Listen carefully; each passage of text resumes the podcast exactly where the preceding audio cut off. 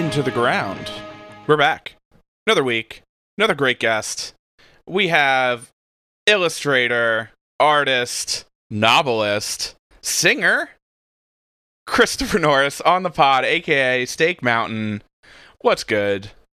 How you doing? Hey dudes, thank you for having me. we, we were oh. rolling really hard before the intro, and then we had to like calm it down because you just to fucking start the pod chastised episode. us. You, You know? chastised us for having a good time, and now Yeah. I feel like I'm not allowed to have a good Listen, time. Listen, we're not allowed to have a good time off mic, okay? Oh, this is okay, it's got to be on the record. You got to get into character and stay in character, but only when the only when we're rolling. Yeah, yeah, I appreciate Yeah. you stepping, you know, stepping back and, and being nice to us. I've read in multiple interviews that you you like to be a dickhead intentionally. And when you rescheduled last week, I'm like, oh my god, he's doing the thing. No, you just really you just know it's damn, just like straight up coming in fucking hot, dude. yeah, You know? I, I actually was surprised you didn't put like in in a you know singer of combat combat wounded veteran, also known subversive character. It's just like what I've always found over the years is that none of the making art is actually fun for me. Okay, that's So- an interesting thing for an artist to say. and I'm, I'm realistically speaking, I even I'm even reticent to say that I'm an artist at this point. I'm more like a hobbyist, but like um that just happens to do art. But I making art in the capacity that I do for bands and things like that is in a whatever. Never looked a gift like never look a gift horse in the mouth, mouth Yeah. or whatever. But it's fucking boring. It's like the most boring shit. So Yeah, over it's- the years, I've found. I'm sorry, I didn't mean to cut you off. Oh no, but- no, I, I was cutting you off. So continue on. Uh, listen, I'm the guest, dude. Come on. Um, so- um, but over the years, I found that the like the bit, like the Steak Mountain bit, is Mhm. so much more of an enjoyable piece of the art. yeah, So I have found in the past that people are surprised that I'm so accessible or so friendly or so mannered anyways in any capacity okay, I You like know, that. is because the bit is so like and I really realistically speaking like that bit's so fucking gone at this point in time Yeah. because I, I who needs to do that shit at 46 you know so Yo, honestly, I love the bit. I read the consequence. I read the consequence interview, and I was like, "Oh, this fucking rips." fuck, I want to know what it's like. I want to know what it's like to work in porn. Um, yeah, you I- did an interview. Consequence, consequence.net. Maybe it's consequence It's of a sound. consequence of sound. this consequence of sound fuck dude I don't even remember that Yeah, one. I mean, this was a while ago. I Um, think I think you were plugging Hunchback around that time. okay that makes sense um, so let's just hop into there because okay, sure. everybody knows that you're an artist and everybody knows you know you're a you're a um a band guy, but like sure you so so two books, Two bo- Hunchback eighty eight and Balding versus No, that's old as fuck, dude. Is that yeah, so Balding versus Invisible was a thing I did for this uh German couple who did artist books called uh Bongoût. They're from Berlin. That's like Mhm. almost 20 years ago, actually. Um Hunchback 88. Yeah, it's, it's sort of. It's an art book though, so it doesn't really matter. Um, but uh Hunch, uh, Hunchback 88 was my first novel, which uh originally came out in 2018 um on a uh small imprint out of Canada called Permanent Sleep Press, which is since uh, folded, run by this kid named Matt Finner, who's rules. Um, but he just got out of the game a little bit, and then it was reissued last October um, in a deluxe edition by a company in out of uh, Lawrence, Kansas, called uh, Inside the Castle Okay. and uh i like kind of uh, you know i re-upped it because they wanted to put it back into print you know for as long as whatever there's printing presses still. And uh i decided to like add some art and add some like guest star writers like friends of mine that are better writers than me to kind of do some things in the back of the book. But you know i got like johnny ryan in there. I got uh, Sammy Harkham, who's this great uh, cartoonist out of LA, a, a bunch of people. Mark McCoy, you wasn't know. Chris Farren involved in that somehow? Chris Farren is in it as well. Why? An- another Yeah. person with a very funny public persona, you Uh, know. just really like really one of my favorite people in the world, and his bit is just immaculate. Yeah, I've Oh, never yeah. seen somebody wield the internet like a weapon the way Chris Farren does. It's fucking He's such insane. an incredible dude. Well, He's- we we'll, we'll get to it a little later, but he's ki- he kind of feels like a modern day Atom and His Package a little bit in terms of just how he's kind of turning the culture on its head a little bit. I would go for that. I would think that Adam maybe wasn't so mm, aware that he was doing it. Mm. Okay, all right. And and like, I mean, listen, again, Adam's a, an old friend. I did those old records for Yeah. him, and but I think at the time it was, uh, I don't know, maybe it was just where he ended up. Like I Yeah. don't think he was like, oh, watch this, I'm gonna be the guy with the Yeah, fucking yeah. drum machine, and I'm gonna say Uh-huh. funny songs.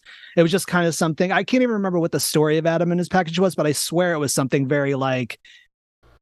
Like it just happened at a show one time. It's like yeah, fucking, yeah. it's like uh like Jud Jud or whatever out of Tampa. oh god, like- we've we've talked about Jud Jud on this podcast. a- but as you Isn't there- should, you know. Isn't there a Judge Judd member? Isn't a fucking uh one, the one of the guys from Assuck yeah, in Steve Judge Judd? Harris. Okay, good. wow. Okay, So, well, I well, I read that today and I was like, oh, that's a cool thing to put together Yeah, like yeah. at I the had no zero idea. hour. Yeah. Um, I, okay. uh, we'll bring up Atom and His Package a little later too because uh, it, it has some references to the, the record we talked about. But uh, so we'll we'll- we'll get back to that. But uh, yeah, and But I want to I want to talk about I want to talk about the books Yeah, because okay, I so- feel okay, let's- like Let's see. We were So, uh, you have things I'm like to a fucking I'm like a fucking tangent master. So we're gonna No. fucking, Same. we're gonna- hey, you're in the right know. fucking place. no, trust me, I know. Because I was like, remember, I was like, I was like, you know, I, I, I, I've listened to the podcast before, and I'm like, dude, these motherfuckers run like two hours sometimes, because everybody's just like, like zooming all Yeah, over the. Place. yeah. you know what I mean? So, which is great. That's good because you know what, you guys are two affable guys who like to talk, and if you get a fucking chatter like me in there, then we're gonna run this thing for like three hours. That's yeah, fine, better. you know. So Um, whatever. Dodgers also, Dodgers Phillies starts at 10, but uh, we can we can push it. Um okay, so so, So, yes. Hunchback 88 is a horror novel. Yes, it is. Um, it is something that is not traditionally plot driven. I, I heard it was vaguely horror adjacent from what I read. You could say that. There's pl- there's some, it's. so I don't know. I don't know how old you guys are. Old enough. I don't know if um like what kind of movies you like or what your childhood's you know relationship to VHS tapes and bootlegs were, but as a kid for me i love movies. Literally it's all i love. It's the only thing i put effort into. It's the only thing i'm interested in. I don't really like fucking music very much.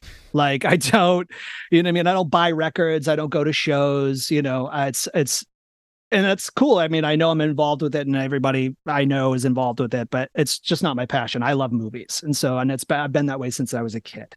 But like specifically horror or No, not movies necessarily. in general. movies in general but okay.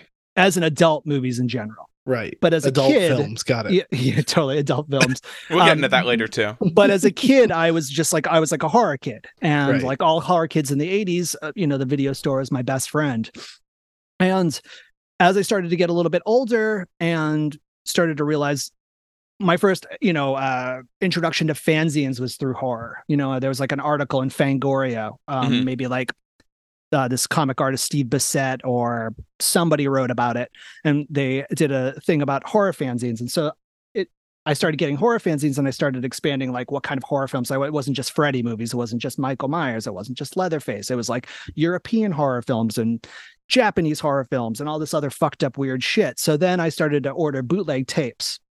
And this is a fucking long way around to fucking tell you about the stupid book I wrote.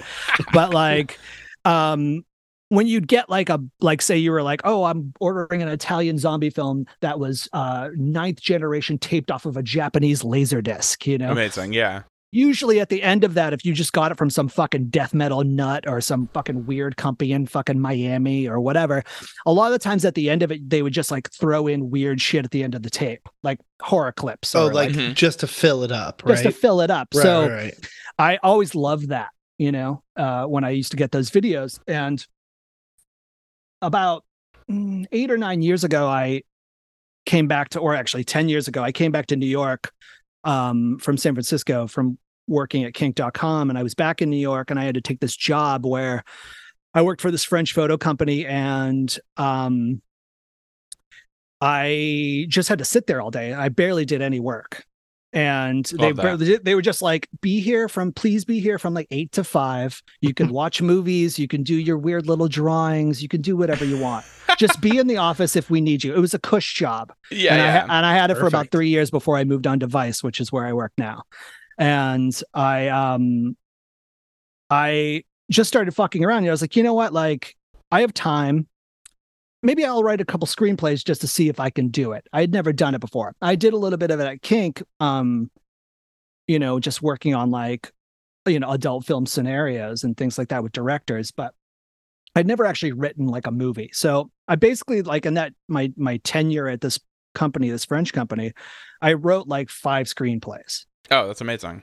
And then I realized, like, you know what? Like, I would probably, I'm never going to make these because I don't have that kind of drive. Mhm. Like, you know, I'm just not an ambitious person in anything other than, you know, like fucking what's three feet in front of me. Like, I just was like, dude, making a movie, fuck off. yeah. Um, that's like not pornography. You know what I mean? Sure. Where like it was really easy to do that shit when you're working in porno, but like an actual fucking movie, go fuck yourself. I find So- myself have the same problem. So I definitely these are, feel these are common now. problems. Yeah. Um, so well, I, I wanted to touch on real quick. Uh, wait, wait, wait. Uh, we're, uh, we're not even we're not even to the book yet. Come know, I, get it. I I'm sorry. I'm taking well, the no, long no, fucking I, no, I I just wa- wanted I take want a the mountain. quick, a quick little sidestep on like the value of having a job where you don't do shit.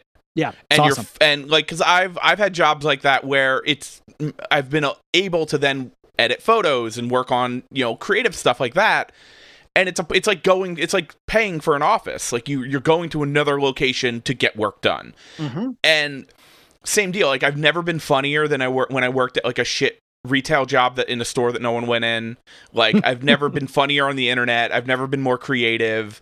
So like I totally get that. Like where Yeah. you just kind of sit there and your mind just wanders out of boredom.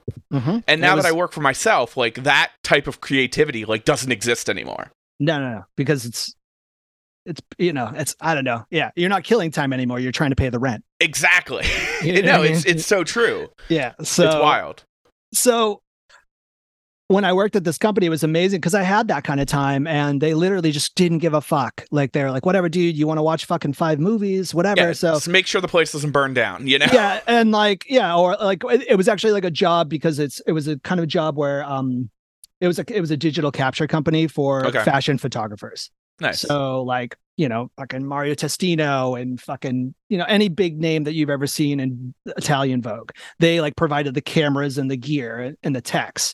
But it was at a changing of the guard almost. And this is so fucking boring. Anyways, fuck all that shit. Anyways, so I wrote five screenplays and I realized I wasn't going to do anything with them. And I was starting to think like, man, maybe I'll make a, I'll write a book. I'll, you know, maybe I'll start writing a book.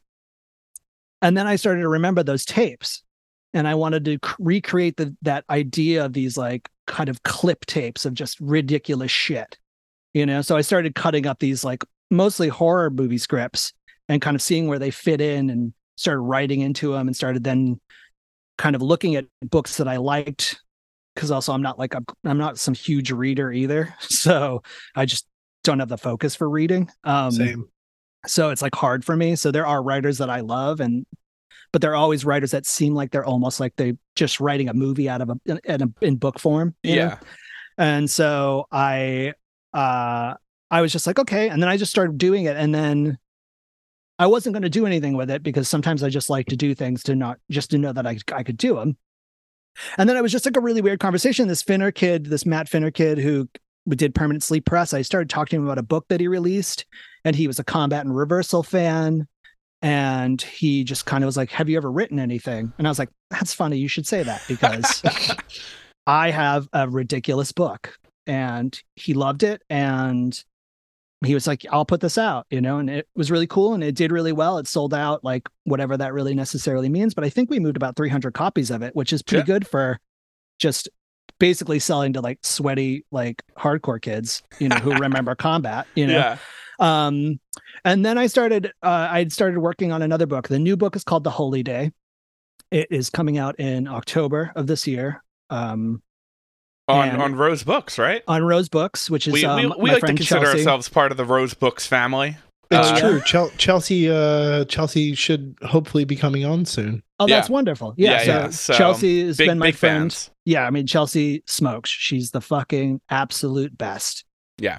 Out of anybody who I say is going to be the best on this podcast, Chelsea is the fucking best. Hell yeah. The Stoked best of the it. best. So she's doing that. She's obviously doing Rickley's book first. Mhm. Um, and I came to that situation um just kind of uh you know she was also like a hunchback fan and um we had talked and uh, once she started rose books we kind of connected and i said you know i, I kind of got something on deck i'd like you to look at you know um because i was kind of looking for some direction on turning the holy day into something a little bit more normal uh, hunchback 88 is not normal mostly because it's like amateur hour you know like it's just i don't know what i'm doing and that's to me like some of the greatest art is like if you show me a band i want to hear their demos because Mhm, chances right. are when they didn't know what they were doing like yeah. i want the demos before the first seven inch Yeah. they, They, where they they, haven't figured it out Yeah, but you, I, I love. It's like watching like a director's early films, and you start seeing them put the pieces together. absolutely And uh, a great example of me, me and my roommate have been watching uh, Love Island. UK. not familiar but sure Uh, well, Yeah. people who maybe we started at like season 5 Uh-huh. and then kind of did three and kind of bounced around a little bit, and then we went to season one.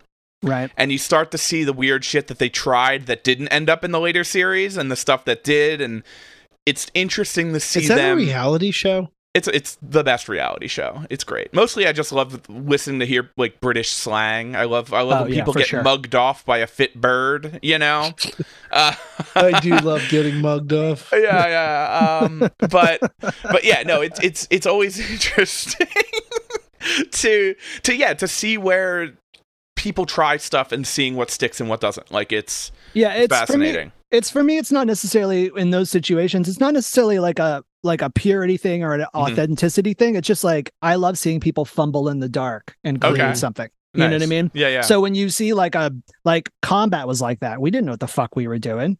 You know what i mean? And yeah. you know and it just kind of worked out. I like that. And so i but i was with the holy day i was looking to see what uh what could happen if it was a little bit more norm- normal. There's still a pain in the ass and there's still a little bit of a fuck around in it yeah. but it actually has like a log line where the hunchback 88 is just like oh a bunch of fucking like it's like shit splattered in a fucking tompkins square fucking you know public toilet dude. You know like whatever. We're at port authority you know what i mean? And it's a oh, glory God. hole. Yeah. So like it's just it, and and and so chelsea came in and, and she looked at it and she was like yeah i want to put this out. That's i really actually you know I, I really like what you've done here. And so we've been working to turn it into a real book and she's awesome. And that book the holy day is the log line it is is a uh, a former teen detective goes on vacation to die is basically the plot of the book. That's sick. I i mean love- I'm, I'm hooked already that's good. And really i was like so happy when we came up with that log line because Yeah. it's really sold people the, the log line might be better than the book but whatever. So you know that's sometimes that's just how it needs to be you know? that's how it is. You know sell the sizzle not the steak you know? Exactly. so um so that's coming in october and Did I- it just get announced? it was announced when she announced uh rickley's book like hey this is coming. Okay. Um are pre-orders where- up yet?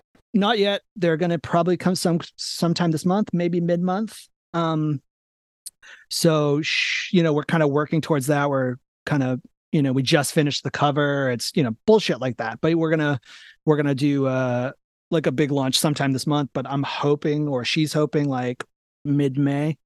Um Awesome. so the book's awesome i think but who knows if it really is. Um and it's got like real sentences in it and like words that make sense and- yeah no Wow. it's fucking it's all right. But it's I- I not some house of leave bullshit you oh, fuck off to that yes. And that's been like the biggest thing for hunchback is like yeah and that's fine like i get I thought that I had House of Leaves behind me. I was gonna go with like this. I want to I want to Yeah. listen to the House of Leaves audiobook and see how that Doesn't translates. exist. yeah i was gonna say it's just Doesn't like exist. it's like seven tracks of talking over each other and Yeah, shit it, it, and, it uh, comes on a rec- like the the backwards parts come on a seven inch that you have to Have play you backwards. both read it? I have not. i've no. i've uh I've looked at it. Yeah, I've never. I've definitely gotten- looked at it in like a Barnes and Noble. I think I've gotten two chapters in before I'm just like I'm already out. Like, I, I'm- I love the I love the snowing going on here. song. Uh, Mark Z. Danielewski. Uh, I'm just not uh, for anyone who can't see, I'm shaking my head because I don't know what he's talking about. Yeah, yeah. Um, what- oh, our, Yeah. our fans will. Don't don't you Oh, worry. well, that's good. That's good. That's good.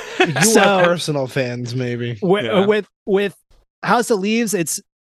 I mean, also like if for House of Leaves, if um if you were out in two chapters, then don't look at Hunchback. So um Well, we we were trying to find it. Is there any way to find yeah, a copy no, of it? Yeah, 'Cause- definitely. Um, if you go to uh, it's uh, insidethecastle.org, I think there's a Okay, I feel page like for I, it. I feel like I tried that. Yeah, I tried And, to. uh, Inside the and- and- Castle. let's let's. I love let's we're all doing Google. this together. Let's Google while we're all on this podcast recording. Uh huh. I and love it. if you go to authors and you go to nope, I'm not on that page because why would I be? Um, I don't know. Uh, There's it. Listen, it, it's somewhere on here.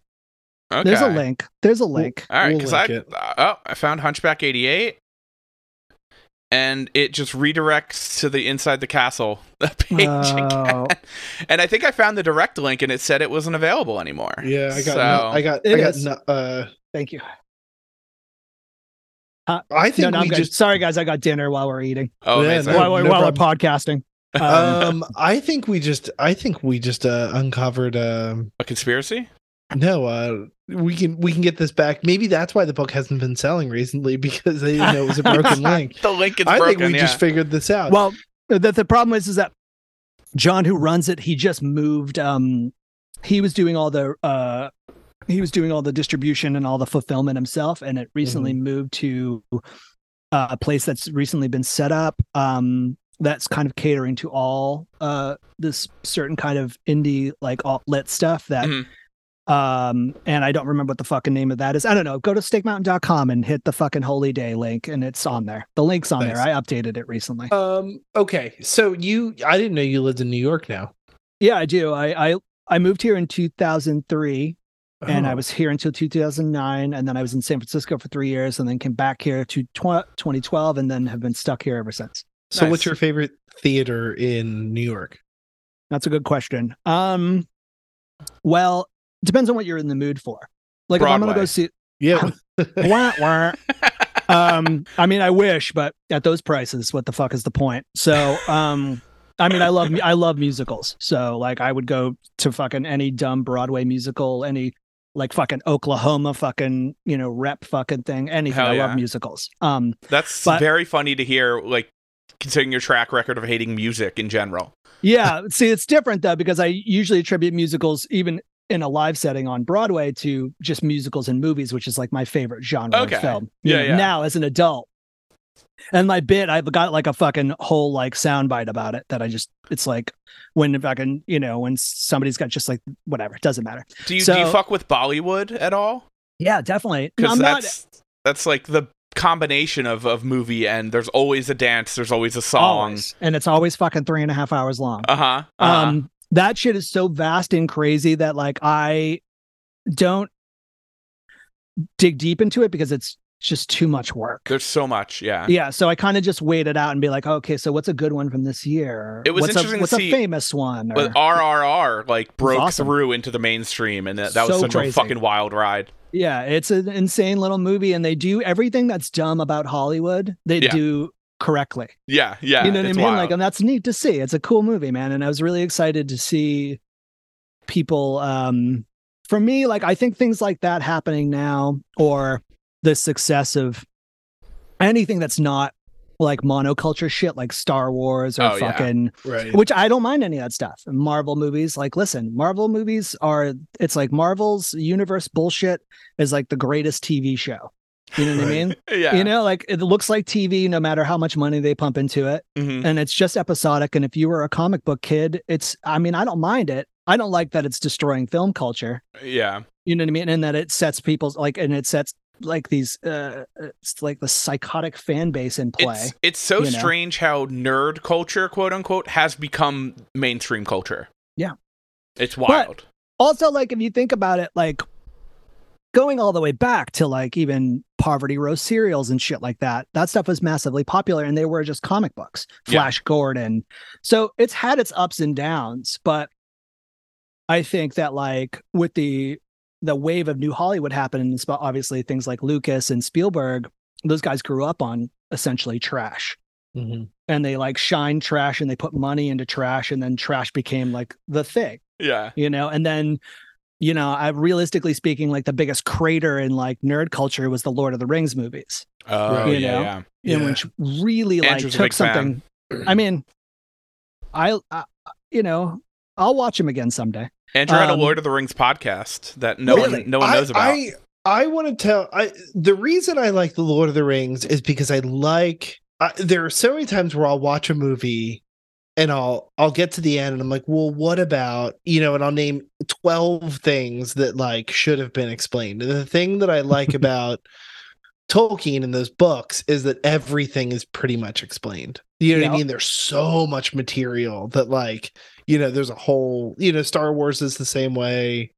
Um, you know, anything that has like its own lore sure sort and that stuff me. is awesome and and the Dune universe. Oh, I mean, every big thing about that and that kind of um, galaxy brain as, a, as far as like Mhm. creation goes, you know, but you know, it's it's amazing to see that stuff. But I, I just like I find and I appreciate it exists, but like with the especially with those Lord of the Rings movies, what I like about those movies is that I like that somebody's passion project actually happened. Like I know that that was like Jackson's thing.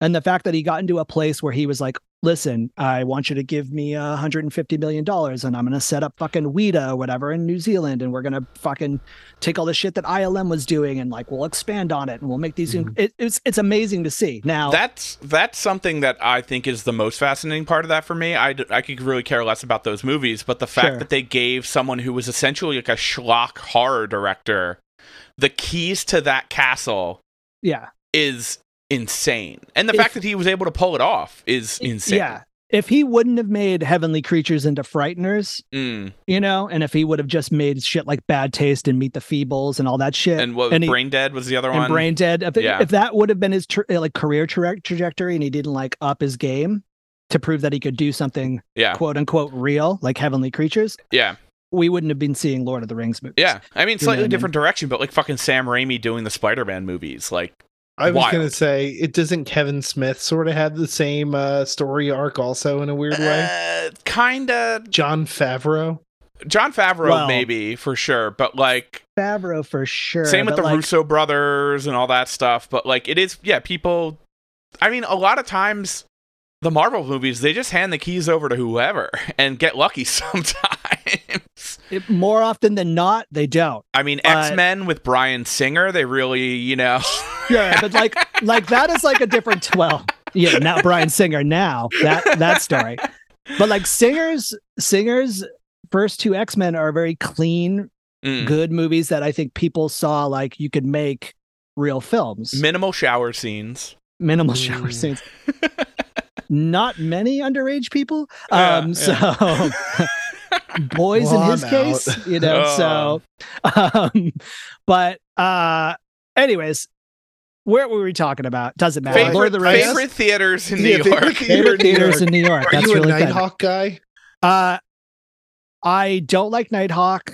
Um, I'll go to Nitehawk because I live around the corner from the Williamsburg one. Right. Um, but I, for years, I I don't like the whole eating food for fucking I hate that like, shit. Because for me, the first 20 minutes and the last 20 minutes are essentially the most important parts of a movie. Yeah. You know what I mean? And so if some fucking idiot in like a Herzog fucking Danzig shirt is like dropping the check and I'm like watching the climax, it's Yeah. distracting. I, well, I, Yeah. I hate the mm. fact with like Alamo and those places, they're like Yep. so strict about phone usage, which I'm totally for. Fuck Okay. people using their phones, but Because I was about to come after you. You No, know what I no, mean? no, I'm like, where's he going with this? No, no, I've I've gotten into many altercations telling people to put that shit away in for theaters. sure. But the fact is, I love. I, like, they're very militant about that, but Yeah, for they sure. also like don't dim the lights entirely, and they also walk around giving people fucking soft pretzels, and Well, yeah. like, there's so many other worse distractions. that, but it makes them money, so it's like okay. In their That's book, totally you know? fine. Like, and, and I've come to be, I've come to be fine with it. Yeah, Mostly because like, uh, there's this, uh, you know, from the with, with the turnover of, uh, theatrical from showing films to showing fucking DCPs, Mm-hmm. A lot of theaters, um, project really dark, like flat out. I don't know if you've Mhm. ever noticed, but sometimes like, like if you go to a, just a shitty theater, like Yeah. it looks like they've got like like a fucking light bulb turned off in the Uh, projector. well, it's because everyone know? switched to the digital projectors and they're fucking garbage, and the bulbs in them have terrible light. Like they're. Yep. I think For it sure. might have been the it might have been New Yorker or or New York Mag or somebody. They like went to four different movies with a professional projectionist, Mhm. and he just rattled off all the issues that was like happening in real time. Yeah. Of just like oh like the you know the sync is off the you know like and it basically just was talking about how terrible the theater experience now is on a technical level. It is. And so ultimately speaking, what I've found out of the AMCs and the Regals and everything else that do laser projection of like, you know, first run fucking, Mhm. you know, uh studio pictures is that Alamo is the best. Interesting. They're Yeah. very conscious of it and especially the new one that's in uh, lower Manhattan because they're using newer projectors. Yeah, So yeah, and that's like a cr- see crazy important for digital projection stuff. is just the is. technology. but their was- Brooklyn one is is good, and so that's why we go. If we're going to see fucking, you know, if we're gonna go waste our time seeing fucking Ant Man, you know, like we're gonna go to an Alamo because it's Yeah. just I know that I'm not gonna be like, what the fuck is going on? Yeah. I can't I- see anything. you I, know? I had a friend as well who um was a big like against the Alamo food experience, but then saw like John Wick th- uh, four, and it's like three and a half hours long, and he was like, I was really happy. I was like. I like needed a meal between when No, I sat down and when I left. Like, and it wor- it totally works. And like Yeah. I've just I've acclimated myself to be totally fine with it. Now, Yeah. do I what was would I rather just be hungry in an uncomfortable seat at like Metrograph? Probably seeing some fucking Chinese. I do love epic. Metrograph. I love You the know. quad. Have you ever I've heard of the quad? been. Yeah. Quad's like the oldest fucking um multiplex in New York City. It's so good. Uh, I saw the Tom of Finland movie there years oh ago. yeah. Yeah, which yeah, yeah. amazing film. I haven't heard anybody talk about it since it came out, but fantastic film. Well, things just get eat, eaten these days, and that's I a know. pretty niche thing. Yeah, for sure. You know what I mean? But I, I liked it. You Yeah, know it what was I mean? I- I- fantastic. you know, it was fucking awesome. So what's it- the theater? What's the theater over by the Morgan L? um Regal. Are you- no, No. are you talking about like syndicated? Syndicated. oh, syndicated. Yeah, Yeah, yeah. So I've never been to syndicated. Um, that's mostly like a because club, right? It's like there's like a restaurant in there too. Like not in the theater, Yeah, but it's I like a think- I it's mean, a there's like- bar. Yeah, there's a bar and a restaurant. I don't know.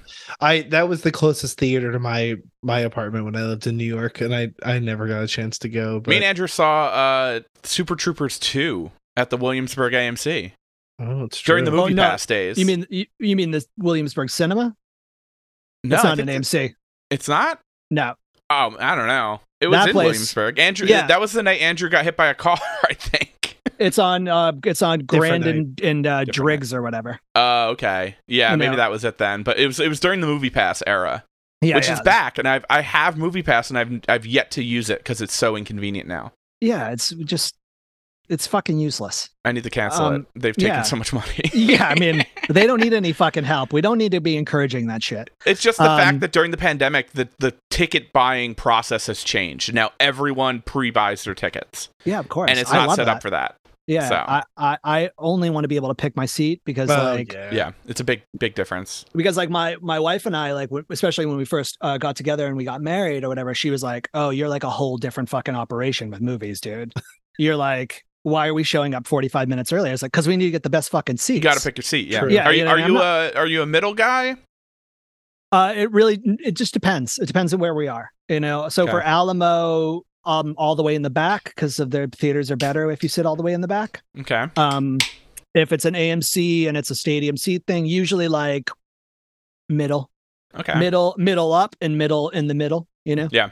Um, unless I'm seeing like a long movie and I'm like, "Ah, dude, I don't want to have to get up and go to the bathroom, and then I'll hit the end. You know, I'll just buy a ticket Yeah. for the end if I'm going yeah, along yeah. but yeah like i love metrograph and i love i love uh spectacle theater which is is over here in williamsburg it's like a micro cinema that shows like cool weird shit um i love i mean really like it just depends on what i'm seeing you know Nice. you know so like it, it's it, it just really is all over the place because everybody has like a pretty good rep department, even Nitehawk, where they're like, you know, doing making the effort to show old movies and showing them on 35. There's a lot of interesting choices all over the city. It's a really Yeah. good time post pandemic to be in New York if you love movies. Yeah, I Mhm. love uh, the Roxy too.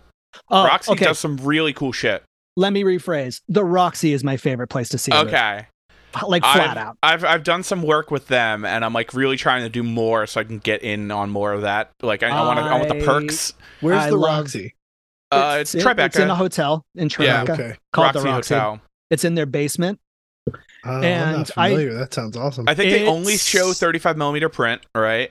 Well, no, they have a DCP player because occasionally they'll play shit like Renfield or whatever. Okay, You know 'cause what I, I mean? I You know what I mean? saw I saw fucking Maniac Cop on Oh, film wow. there, which was That's a- insane. Was Lustig there as well? Did he do a Q&A or was it just no, no, they No. were just running Maniac Yeah. Cop one and two on like a random weekday. Yeah, yeah. They're good about that. I see, okay. In the city at this point in time, the best fucking like curation, the best environment is the Roxy. Nice.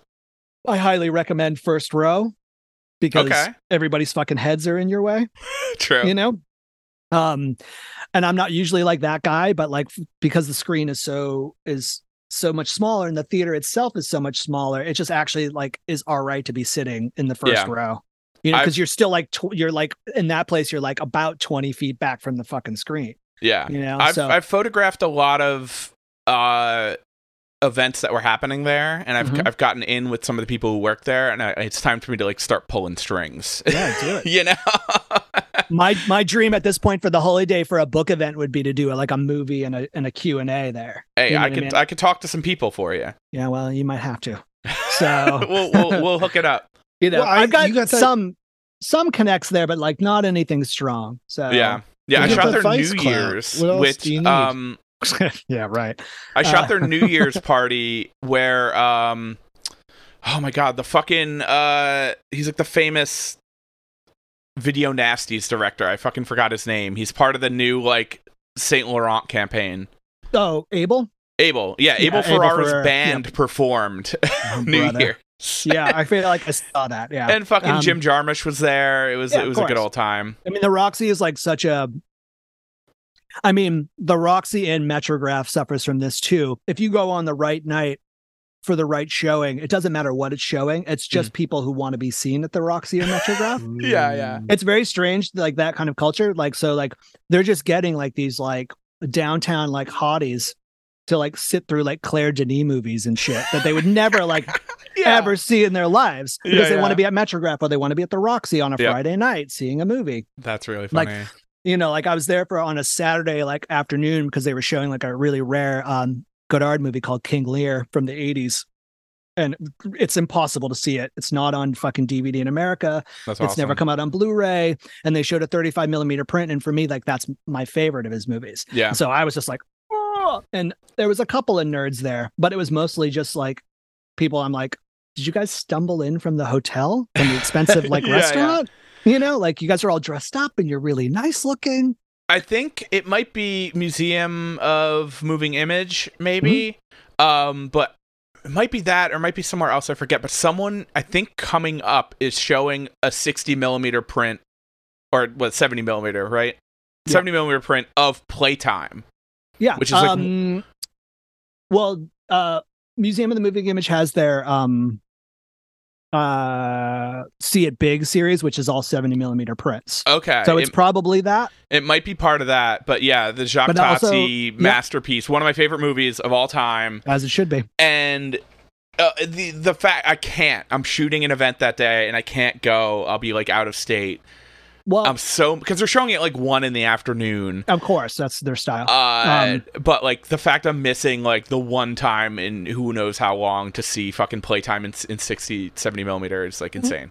Actually, I've seen it play a couple times in the past couple. well, not pandemic, not the plague years. There's Yeah. nothing happening in the plague years. Yeah, yeah, yeah. But like on before the plague years, I felt like it played a little bit, and I think it. Um, I think uh, you it'll play again. It's a, I- yeah, it's it's a perfect movie. It's so I was so yeah, no, it is. good. I was mad when they they showed um Streets of uh Streets of Fire. Do you are you guys familiar with Streets of Fire? vaguely. I, I don't think I've seen it. It's like an '80s movie. Michael Mhm. Pare, um, Diane Lane. Okay. It's a movie that you look at and you're like, is this supposed to be the 50s? But you can't really tell. Like Willem Dafoe is in it, like a clean, beautiful, unwrinkled fucking Willem Dafoe is in it. Lee Ving is in it. oh, know, from fuck, Fear, okay. you know, from so- from Fear. Yeah. Um, He's been in a few movies though. yeah, it's He's been. He had a pretty good career in the 80s, actually, just Yeah. knocking around doing like these, like just being a, a new like a street dude, you Yeah. know. Always being a street Hey, dude. that's uh, the same thing that Henry Rollins did. So It's true, and he, he True. played a cop in everything he's ever been. except for wait, except for the chase. No, he was a cop in the chase. Never the mind. chase, yeah. Yeah. That's funny. That just came up recently too. I hadn't thought about the chase in years. My God, it's it's one of my all time favorite movies. That's I, like, incredible. I wish it wasn't. I fucking love it. you know, it's so funny. Like I always think of myself as like sort of a, you know what, I'm a movie guy, and then I hear actual movie people talk, and I'm like, I don't know the fuck most of what you're talking about. and This is amazing. But that's the So- awesome thing about movies is that like there's so many of them and they cater to so many interests and mm-hmm. they are for me it's just like it's the greatest synthesis of art in general. You get everything Yeah. out of it and they become so personal to you. Like you watch movies for comfort.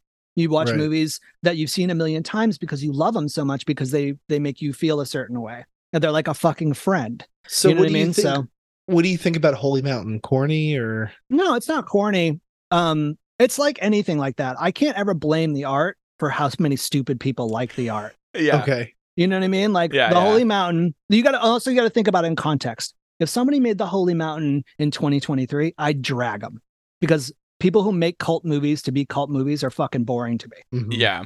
Like sometimes it's successful and there's like somebody who's got the got the got a real talent, but most of the time it's just shit like Mandy.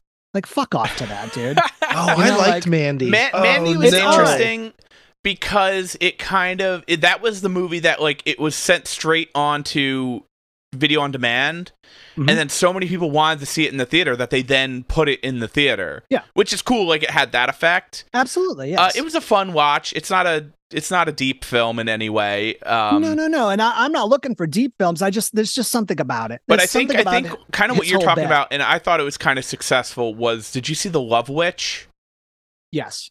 Okay. and that that was something that had a very specific old time technicolor aesthetic to it but it lingered in the way the movies of that era did where there isn't necessarily a climax or a big plot it's just like it's just it feels like a slice of time yeah, yeah, yeah. it doesn't Which- necessarily start on this big change it doesn't Mhm. necessarily end on this big change it's just like here's Mm. some shit that happened and it looks really good and the costuming is really good and it's just trippy and weird yeah. Just It's like the. Christopher Reeve film Somewhere in Time. I definitely understand where we're going with this. That movie smokes too. So Wait, but good or bad? good. Yeah, I love it. I fucking love that. Oh my god, no, I'm so love it. happy you love that movie. no, it's I love it. so fucking bad. It's Yeah. good. I love it. it's it. great. No, it's good. Oh it's it's got a. I don't know. I, I've always liked it. I'm, I'm. I- I felt like I saw it a million times on cable as a kid. You know? Yeah. Th- You know, and I- those movies have a specific place in your heart too. You know, like Yeah. just because it's it's like me with the movie Airheads. I had a Mm-hmm. rule that anytime Airheads was on TV, that like you just had to finish it. Yeah, you gotta Sure. start it. Like yeah. because they used to play that relentlessly at all hours on like Comedy Central, and it is Uh-huh. such a good movie. Yeah, But no, it's, great. literally Yeah. it's just like oh like Airheads is on. There's only 40 minutes left. Like I'll watch the last 40 minutes of Airheads. You know. There was a there was a really weird time. I feel like I was I don't know 12, 13 years old. Um and they and some channel showed some South Jersey um uh the cable access channel showed the Kevin Bacon movie Quicksilver almost Oh. every night love it. and I I love that movie. Love it.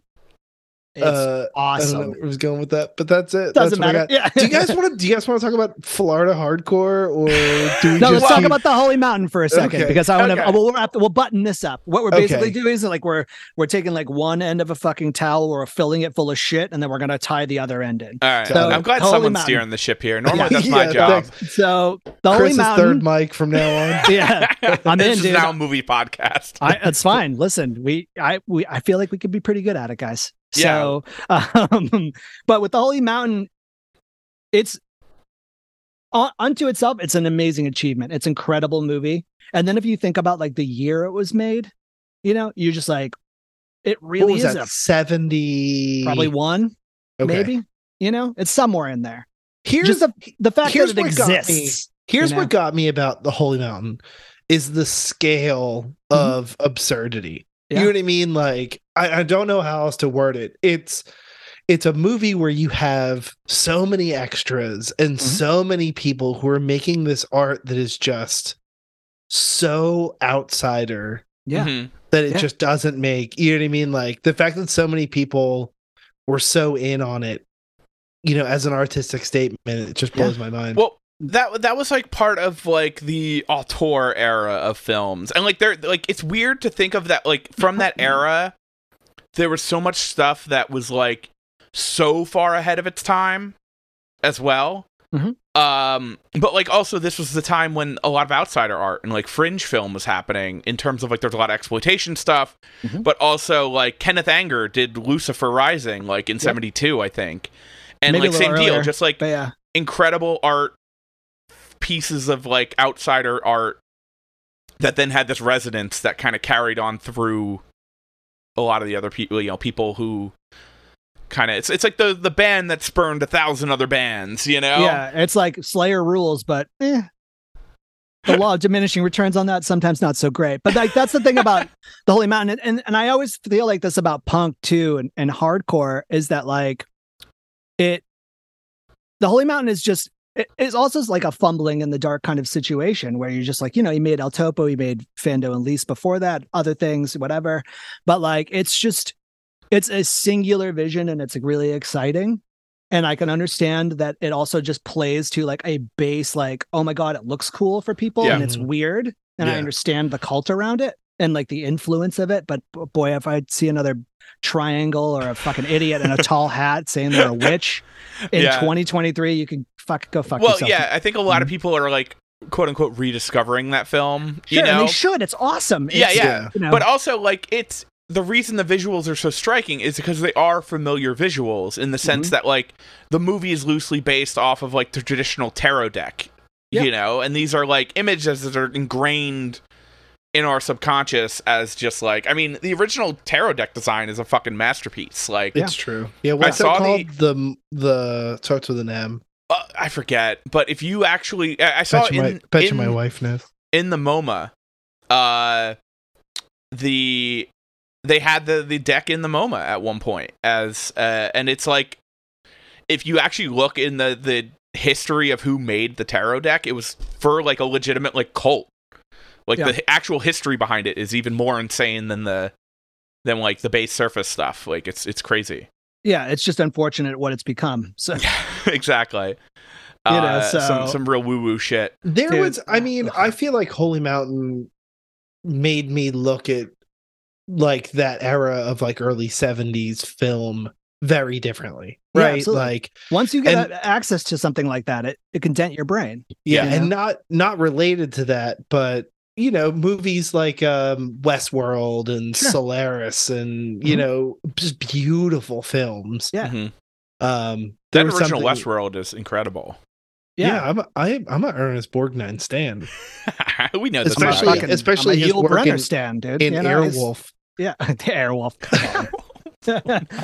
no, I'm a fan of Airwolf. That's fine. I'm just like, I'm like, I'm like, man, who's fucking thought about Airwolf? I'm yeah, so yeah. I don't think any podcast ever has talked about Airwolf, and Yeah, yeah, I'll so do- we're, we're breaking we should- new ground here. Yo, Airwolf was uh, what? Jan Michael Vincent? That guy's Yeah. dead, right? Didn't he die a couple years Yeah. ago? yeah, I think so. What Actually. an insane uh what an insane concept for a show. Anyway, uh Anyway, so Florida let's- let's- hardcore or Listen, because I could talk about movies and we could bullshit like this all day long. Let's let's talk Oh, about Florida gonna. hardcore. So here's what I want to ask you. Right. Um what so we're going to talk about Assuck misery index. Um I told you I I've ne- I had never listened to this record. Mhm. Um, although I know Same. that it inspired a lot of the stuff that I that is really important to me. Sure. Um, and I had a really hard time drawing that line.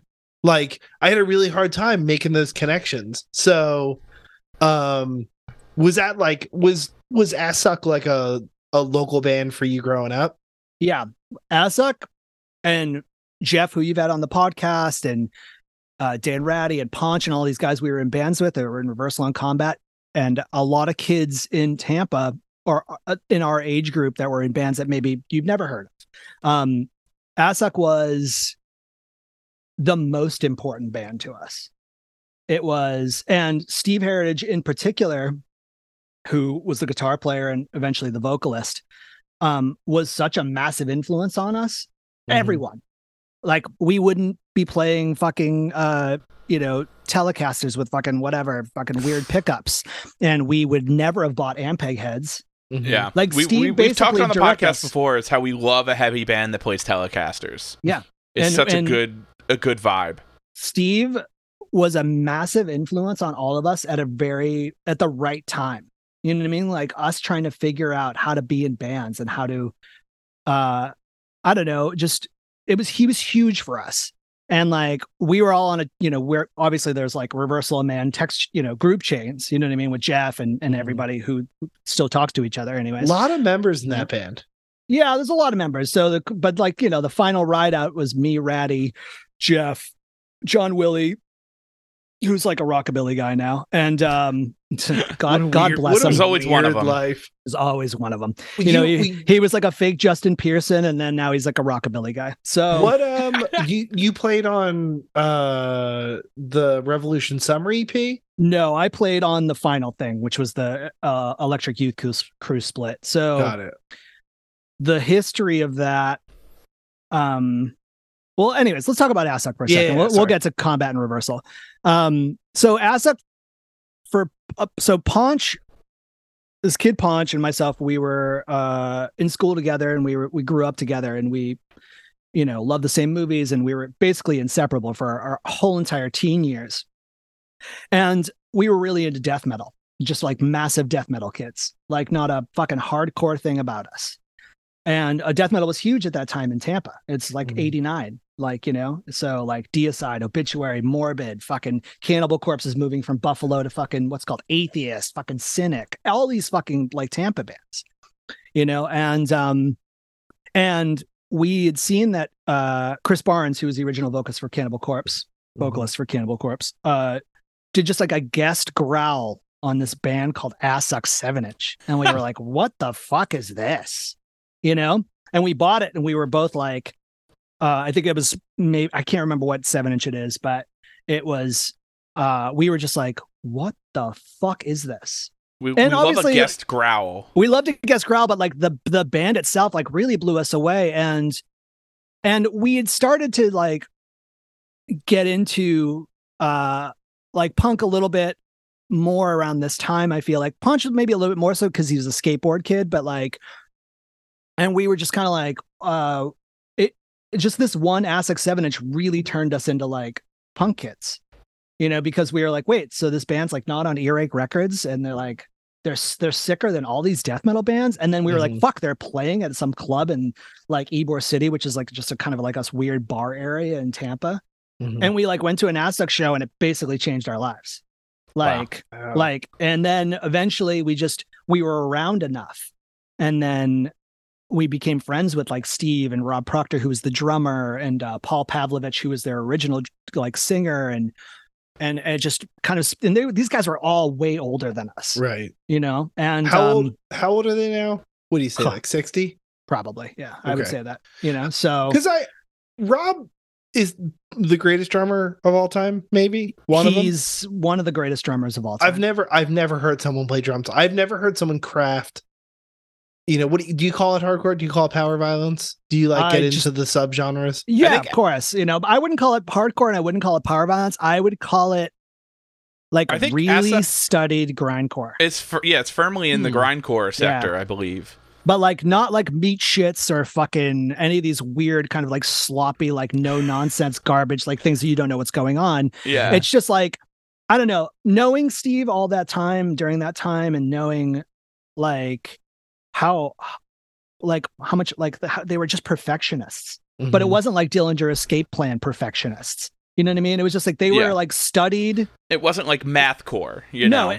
but like Steve was Steve and Rob were like they were like just like students and they just like Mhm. they understood like galaxy brain, like what worked about that music and like how to apply it to something that lasts like less than a minute. Yeah. You know? And it was just like the just the technical like proficiency of both of them they're just masters of their craft of doing something like taking something that is like so crude and stupid like grindcore and just Mhm. turning it into something that it's so silly to say but like kind of a class act Oh, yeah. you know what i mean like just like better than everybody else yeah. but then their name is Assuck. So that limits a whole lot. yeah. You know, it's like when you're um when you're in your 20s and you decide you're not going to go by Christopher Norris and you go, "Oh, I'm going to be Steak Mountain." And then you're 46 Yeah. telling people that you do art under this name Steak Mountain. They named their band when they were in fucking high school and they were just like these Well- ruffian pain in the asses. yeah. You know, and then they were just like, "Oh, it's like probably like how fucking Billie Joe thinks about fucking Green Day. They're like, oh, we're in a Right. band called Green Day Yeah. you know like so it's like so they it really blew us away. And in once we became friends with them rip ponch and i we were roadies on a Assuck man is a bastard tour. Oh shit. like Holy and it was fucking incredible time. And we just it it really and, and then when we started becoming like being interested in, in playing music or whatever and starting combat like steve was huge for us. He was like what are you fucking nerds doing? Like you're not playing out of a pv amp with a rat pedal you need to save your money get a marshall cabinet and a fucking ampeg head and just Yeah. shut the fuck up you know and it just like he really like was massive massive for us you know um Some yeah, sometimes you just need that kind of like older brother character to just like tell you Mhm. what's good yeah and it keeps you out of like bad taste. yeah you know? completely he It he is- was huge for us it is pretty nice to be able to have those people around that like help you skip steps. Yeah. Um, I feel like there's a lot of a lot of a lot of younger bands get labeled nerds forever because Mhm. they like just can't get past that. Yeah. Um, so Misery Index in particular, where where does that fit into the to the discography? Well realistically speaking i was just going to tell you guys the entire Assuck discography Let's do it. you know what i mean Yeah, like it 'cause- would it would have like taken us like 45 minutes. yeah but but like for for misery index like i guess it's just it's just like the greatest sum of their parts Okay. Mhm. you know like it is really like their truest form as far as songwriting craft just insanity you know so like i you know i love state to state seven inch and i love anti-capital and i love all their other stuff but like misery index is like if we're just talking about a record Mhm. it's a perfect record Did somebody who did this record? Was it somebody or who recorded this record? Was it somebody uh, like steve did um notable? Oh, okay. no steve worked for Sound. so okay. Sound was the if you were a death metal band, like you went to more, you came to Tampa to record, like Mhm. Because it was just where that signature Tampa de- Tampa death metal sound like originated at this this place called Sound Studios. So Steve was an engineer there, um, and he they recorded it there, and a li- I think a little bit at his house, you know, because he had like a rig at his house that he like set Sure. up, um, but like the combat LP is recorded there. Uh, at Sound. Uh, this is Medicine was recorded at Reversal Man's. This is Medicine was recorded at Sound, and he used to sneak us in at like midnight after everybody was gone, Mhm. so that we could take advantage of the studio, and we'd record That's until like fucking seven cool. a.m. and then try to get out before Christ. everybody came to work. Yeah. You know, and then we just paid Steve. We were like, oh, we'll just you know, we'll you know, we're Cut just the paying middleman. you. Yeah, you know, so um, so that was recorded there, and um, yeah, and uh, Sound Pollution put it out. Um, Mhm. which was a I think Kentucky like kind of like grindy like abrasive hardcore Mhm. label and they put out like Some- some- suppression and yeah, a bunch of bands you know? wild heavy music comes out of the like Midwest. It's oh of course it's yes. crazy. yeah because it's fucking boring Slipknot, bro. The, Like I I I want to get him on the pod. There's a guy uh Joel Lover who was in uh he was in a, a number of bands. He was in a band called An Apparatus, Hmm. uh, as well as uh Kentucky Waterfall, which is one of my favorites, but like Cyber Grind, Drum Machine, yeah crazy shit. And he we've talked about Wax Vessel on this pod before, but it's a it's a like a one-off label like record label that puts out stuff that came out during like the MySpace era sure which That's fit neat. very Yeah. specifically in between like the resurgence of you know the end of CDs and not yet the resurgence of of LPs. So they're doing like one-offs of vinyl presses of these bands, and they re-released Kentucky Waterfall stuff discography because it all fit on one LP, you know. and it's kind of getting this resurgence. I want to have him on the pod because he was part of this weird Kentucky Midwest like death metal scene that was happening. and they were all centralized on this label called DeBello Recordings at that time, and it was like Destroyer, Destroyer, Robinson, and it was just like heavy black metal inspired like Yeah. death metal coming out of like the the the Dust Bowl, you know? Yeah, I'm familiar with Destroyer Destroyer, but I Yeah. I, I was kind of like around that, especially in the MySpace era. I like once Reversal and Combat stopped being bands, I couldn't be I couldn't be Well, less. it's very much you know? kind of in that era and i wanted to talk Yeah. about just how much like combat wounded veteran and your aesthetic style and the song titles like just carried on through that music era, like era and there's there's so many bands that i listen to. We talked a little bit on jeff's episode but like that totally just ripped that aesthetic off. And i think Yeah. you've talked about it before. It's just like oh yeah everyone just tried to do it and just didn't do it right. But uh, there's so many bands that just completely lifted all of that shit. Like the neon Yeah, you know the neon colors and the kind of xerox style uh you know over over xerox kind of stuff. And yeah. uh, a great example is there, there's a band called uh the great redneck hope Mm, and yeah. they had like really long song titles like let's fall in love over aim and fuck it cornerstone festival like Mm, mhm. uh you Mhm. know and and just funny things like that but you know they they had I know song what those words mean, but um, in that context, I'm a little lost. yeah, yeah, Yeah. but like very, very similar, like spastic grindcore. Their songs are, you know, 35 seconds long. yeah. Uh, and and there was just a whole era of that stuff that I felt came from just like listening to, uh, you know, I know crime scene photos. You know, Yeah, Would you no, would you call Florida a um supportive place? yes. Hmm. Yeah, at that time, yes. Mhm.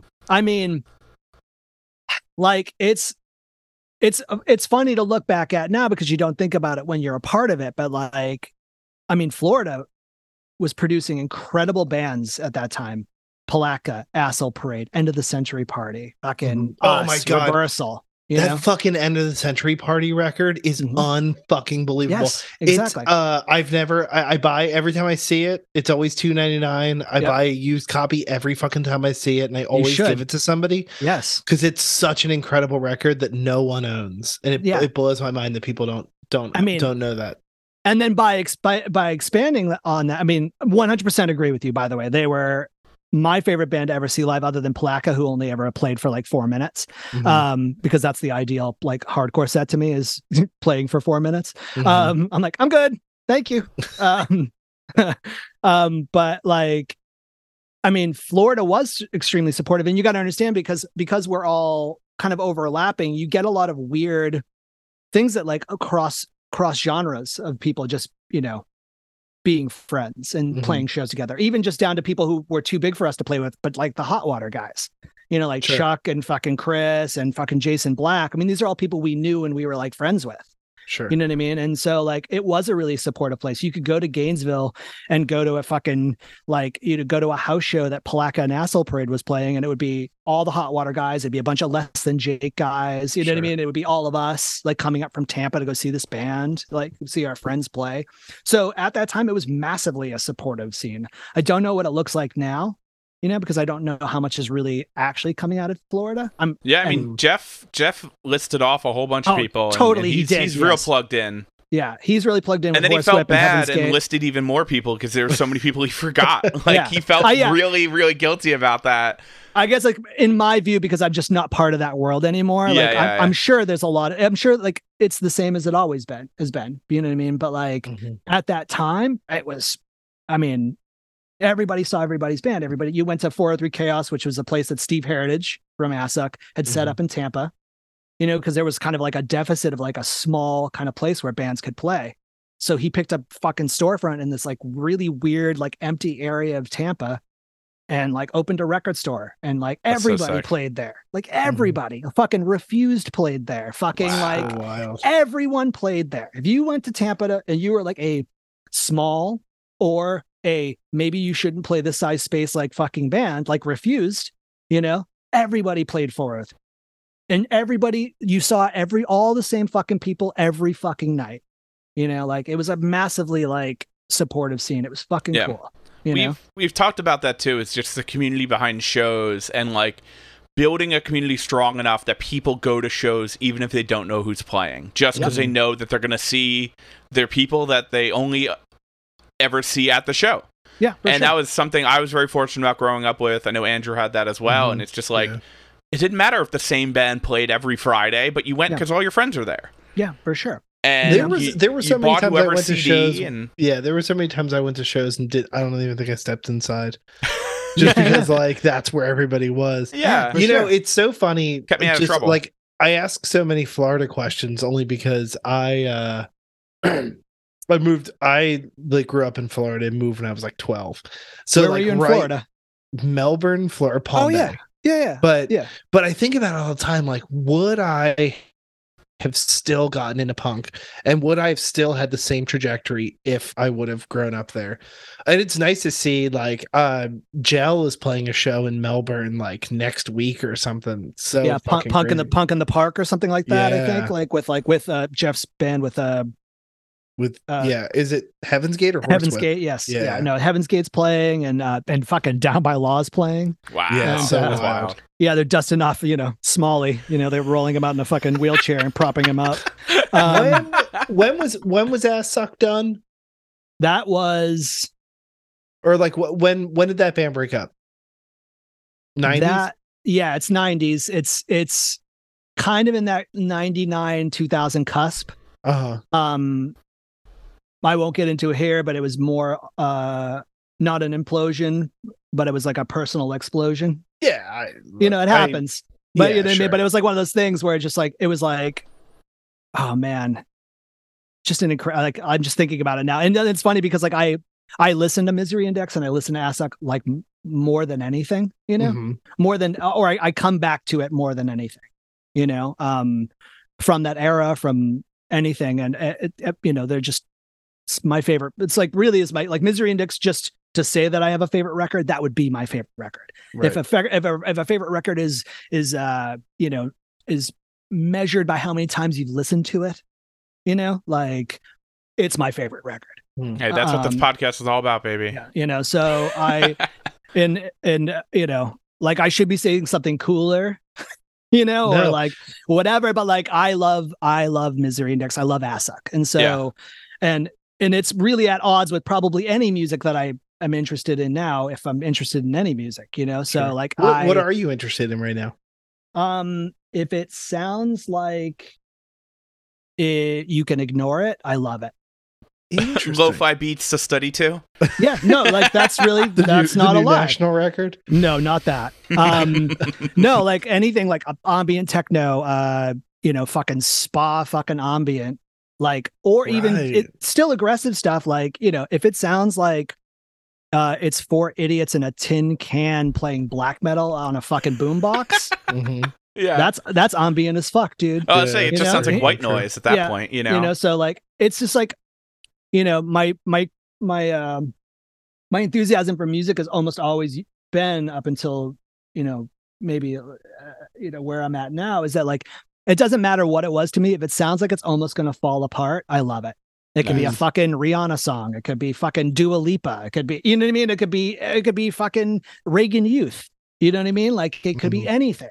If it sounds like it's about to come apart, whether from poor skill or too much energy, I I love it. Doesn't matter Yeah. what it is. That's cool. You know, like overly technical bands that like like you know, not to, to, to despair these guys, but because they're great, but like Dillinger Escape Plan or anything like that, Mhm. where I'm just like, yeah, you guys are so sick. But I, Well, that, uh, that's again like it's their, too- Dillinger's it's too early in- stuff was so good because it was kind of so frenetic, yeah, and then they got like too polished a little bit towards the end. For, for my taste, same Yeah. same with like Between the Buried and Me. Like their early Sure. records are insane, Yeah. and then they turned into like a jazz band, and it's like, eh, like pass. They, Um, they got too like the weird and like operatic, and yeah, they're like insanely technical, but then they Yeah. like break down into like jazz standards, and it's like. mm, I Yeah, don't know, but I mean, actually, awesome, you can do it, but I, I, I funny a fuck, enough, you know? funny enough, I actually I made a note about this because I think I read it in one of the, the interviews you talked about. Was uh, you mentioned John Zorn's Naked City, Wow, probably yes. Yeah. and I went down a fucking hole last night just Yeah. watching like, and again, it's like we uh, something we talked about a lot on this podcast is like finding the missing pieces to certain Mhm. things, or like kind of like the missing link Yeah. of certain things. Yeah. And there's so much stuff in like John Zorn's like Naked City era Mhm. that translates directly to like The Locust Yeah, of course. Oh, and yeah, so I much mean, stuff like that. And it's like it's unreal the kind of stuff like some someone in the comments of like the YouTube videos, which are always fucking hilarious. Um Yeah. literally someone's like, if smooth jazz exists, that you know, imparts that rough jazz exists, and this is rough Mm. jazz. And it's the, there's footage of them doing like a live performance in 92 Mhm. and they have Yamantaka Eye doing vocals and Yeah, he's just Boredoms. Yeah. screaming into a microphone. And it's funny, uh, the episode we did with uh, Jason Stewart about integrity, Mhm. I mentioned the lore of like the noise show and reference the Hanatarash bulldozer show. and and Yamantaka Eye was in Hanatarash yeah, yeah.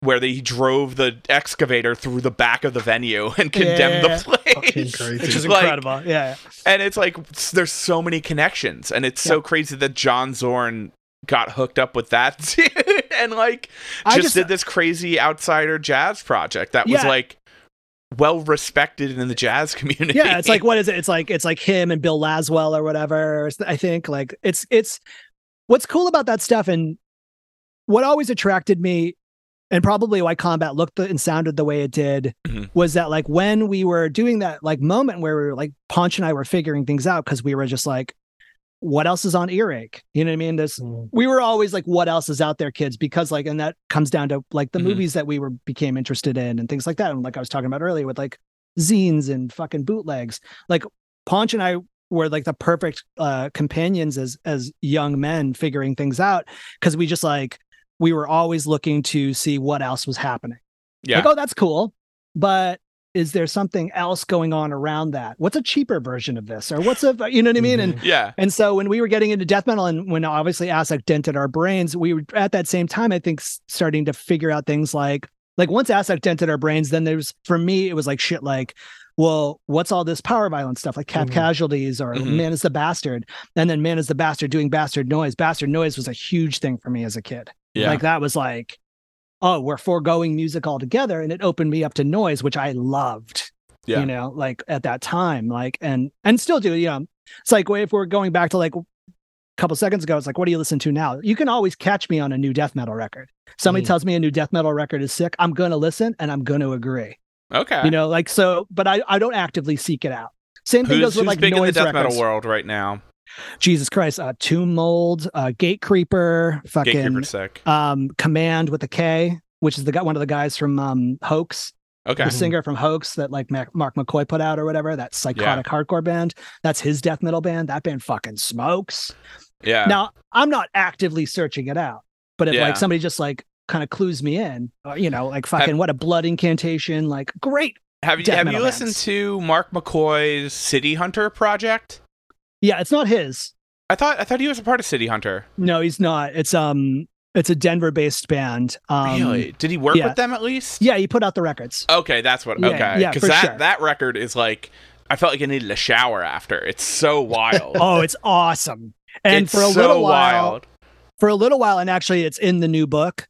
I was speaking to them about writing a script for City Hunter. Okay, because yeah, it's like a whole narrative Yeah, it's a record whole essentially. thing. Like, yeah. So, and I like I was talking to McCoy about it, and I talked to uh, James and some of the guys in City Hunter, and I started writing it, and then I just kind of abandoned it, and then I actually like it. It is in the new book, like it's like a script Uh-huh. that's left behind by a oh, they're still waiting crew around that's for at a hotel. no, they're not. um, I think they're on to do other things. I think one of those guys maybe is in um Mangled State. I don't know.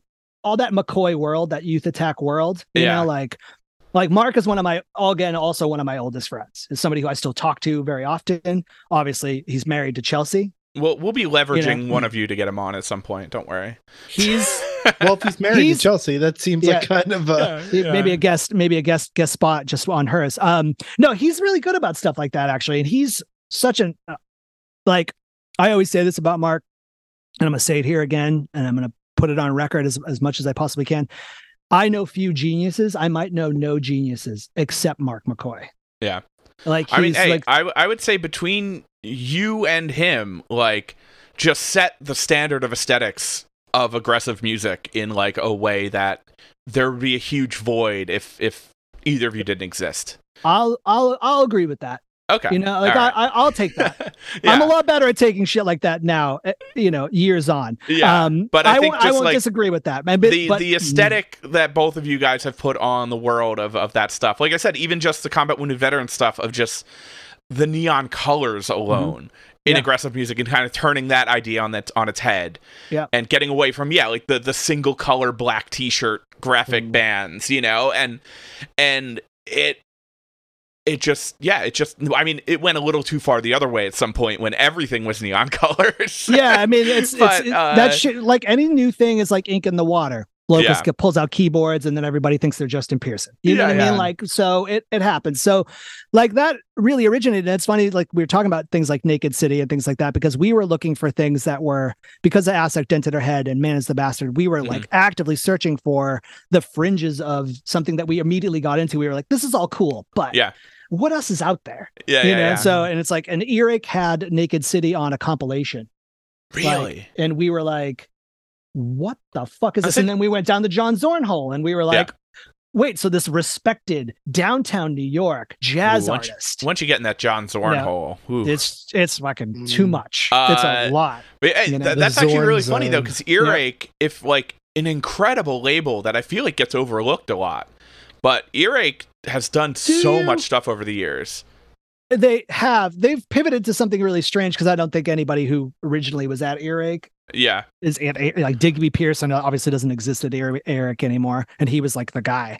Yeah. Um, and they like do like weird like goth rock records now, Well- and everybody's pulled their catalogs and like you know relapse has fucking got obituary, and yeah. I don't know well, where think- any of that yeah, I was- morbid shit is. I- you I know, was but- gonna bring up relapse because I feel like relapse has sort of the same arc of Kinda. Oh, funny enough, I think uh when I think I first came across Earache in like a conscious way was they were the ones who in they've released like the first Bring Me the Horizon LP oh yeah, back when they were like a death metal band. yeah, Uh, and that I mean that record still holds up. It's wild because now they're nowhere near a, a shadow of what they were as been. They're like one of the biggest UK rock bands now, but they play like very radio friendly, overproduced kind of bullshit right. but they wanna put out, like, a heavy- yeah, death metal record. And Earache was the one who I think released it in the US. And I bought it from Rela- Relapse Records in Philly right, when they had their little upstairs room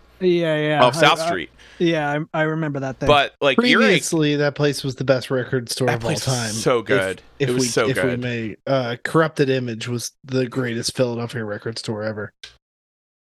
I don't think I, I would went there. never, I would never have known who like Charles Bronson was Yeah, if it wasn't yeah, yeah. for s- Corrupted Image. Yeah, I don't think we. Ever, I don't think I ever went there. We were. I you know I don't. I haven't been to Philly actually that much, but um, but even yeah, I don't know. I, it was it must have been open around ninety nine and two thousand. Yeah, Yeah, yeah, yeah. yeah, we must have missed it. We were there for a little bit on the last reversal tour because we lost our drummer and we pulled in the Jeremy from Kill the Man Who Questions to learn all of John's parts really quick what for a a week. fucking underrated fucking band. Dude, they were a great. Kill band. the Man Who Questions. I, you know, I, I remember seeing Kill the Man when I was early high school and Uh-huh. just being. Bl- First of all, I, I, I don't think I had ever seen women in hardcore before. Sure. Um, which was a huge thing, but it Yeah. was uh, what a fucking amazing band! Holy shit! Yeah, they were great. And that last reversal was in Europe in 2000 and everything fell apart for us as Uh-huh. a band. Um and then we got back to the US and we had something like I feel like I maybe it was 6 weeks, maybe it was 9 weeks tour with Kill the Man planned. Mhm. Jesus. And uh when we got back, John Willie, the drummer for Reversal, basically quit. And we and also we literally came home to one of our friends' uh, fathers like passing away. So it was just like Uh, the world's terrible. worst. Yeah. Like we were get we were supposed to get home from Europe and then fucking go on tour. You Right. know, and Matt Copeland, you know, is the singer for Reversal. He came back from Europe. We all came back pretty fucking beat from Europe. Europe um, just fucking takes it takes it out of you on tour. Like Here's the thing though.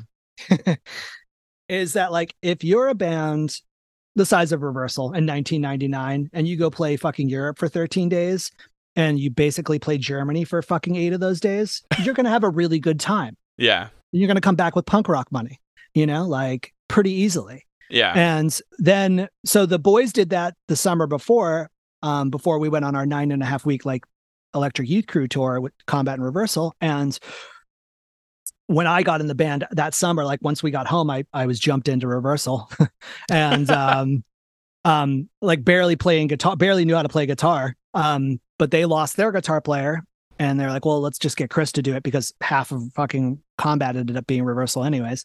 And um they're like, we're gonna go to Europe next summer, you know, and we're you know what? It's incredible. We made so much money. We had such a good time for the 13 days. We're gonna go for like fucking six weeks. oh my god. Jesus Christ. So we when we booked it, we we hit up this guy Jeroen. Jeroen was um he was in Das Oath with with McCoy. Mhm. Um and uh up some, you know, Netherlands straight edge bands and shit like that. And um and ran a label with somebody. I can't remember what the fucking label was called. Um, anyways, doesn't matter. Um, and we told him we wanted to go everywhere and we didn't want to play Germany. And he didn't he didn't tell us not to do that. And so we had a terrible fucking time just on an earning level, like on being able to survive. yeah. You know, that like like and then like our shirts got fucked up. We basically just we just got, you know, it made us all better friends. Like- it either goes one way or the other. fucking You know? Yeah, you know, shared like- trauma. Of course, Yeah. that'll. No. uh, And like we weren't ever the kind of band like like we all you know, we love each other still, but we all loved each other. There was no even the fucking nerd fucking John Willie, who was like a fucking rockabilly fool with his JP look, you know, like like everybody got along and everybody really had a good time. And and this it's like there's no there was no outlier in the band where you're like, this fucking kid. He's mad talented, but he fucking sucks. Like n- not it was an amazing group of dudes, you know what I mean? mhm. and uh it just like it made us like better friends because it was so fucking brutal Mhm. it was just like you know and you know just like fucking you know like in poor florida white trash we should know brutal but i you know when you're when you're fucking eating like marzipan fucking Ugh. ritter sports and you know paprika pringles to survive because oh my god. like nobody showed up to your show in italy yeah. you know what i mean like you know it was just it was brutal dude Well, that, that's the thing too. I feel like every band I know who go to Europe like get sick literally on the plane, and they're just Oh, sick wow. the entire time they're in Europe for whatever reason. And uh, Um, we always talk about uh, the the Horse the Band Earth tour that they Hmm. did. This, they self booked a 43 country world tour, like via MySpace. oh my god Most prolific DIY band of all time. Yeah. I'll fight to the death about that. But all right yeah they they they booked an entire world tour via MySpace, and uh, yeah, like there's a there's a ten plus hour documentary about it that they did. Uh, but yeah, they're just sick the entire time. oh that's such a bummer dude we never got sick i don't think but yeah, they're just they're just all everyone has like a runny nose the Oh entire God. trip. Like, yeah Mm. we yeah no we weren't sick we just had a, such a series of bad luck and um then we got home and we were like and nobody wanted to be in a fucking hardcore band i can tell you that when we got home and then we had the six week tour plan john quit and our friend you know like i said we had to go to a fucking funeral and then um yeah and then we were like what the fuck are we gonna do we have to cancel and kill the man Mhm. and then Jeremy, their drummer, who's an incredible drummer, he was like, I'm pretty sure if you guys come here, I can learn enough for us to at least do like the East Coast.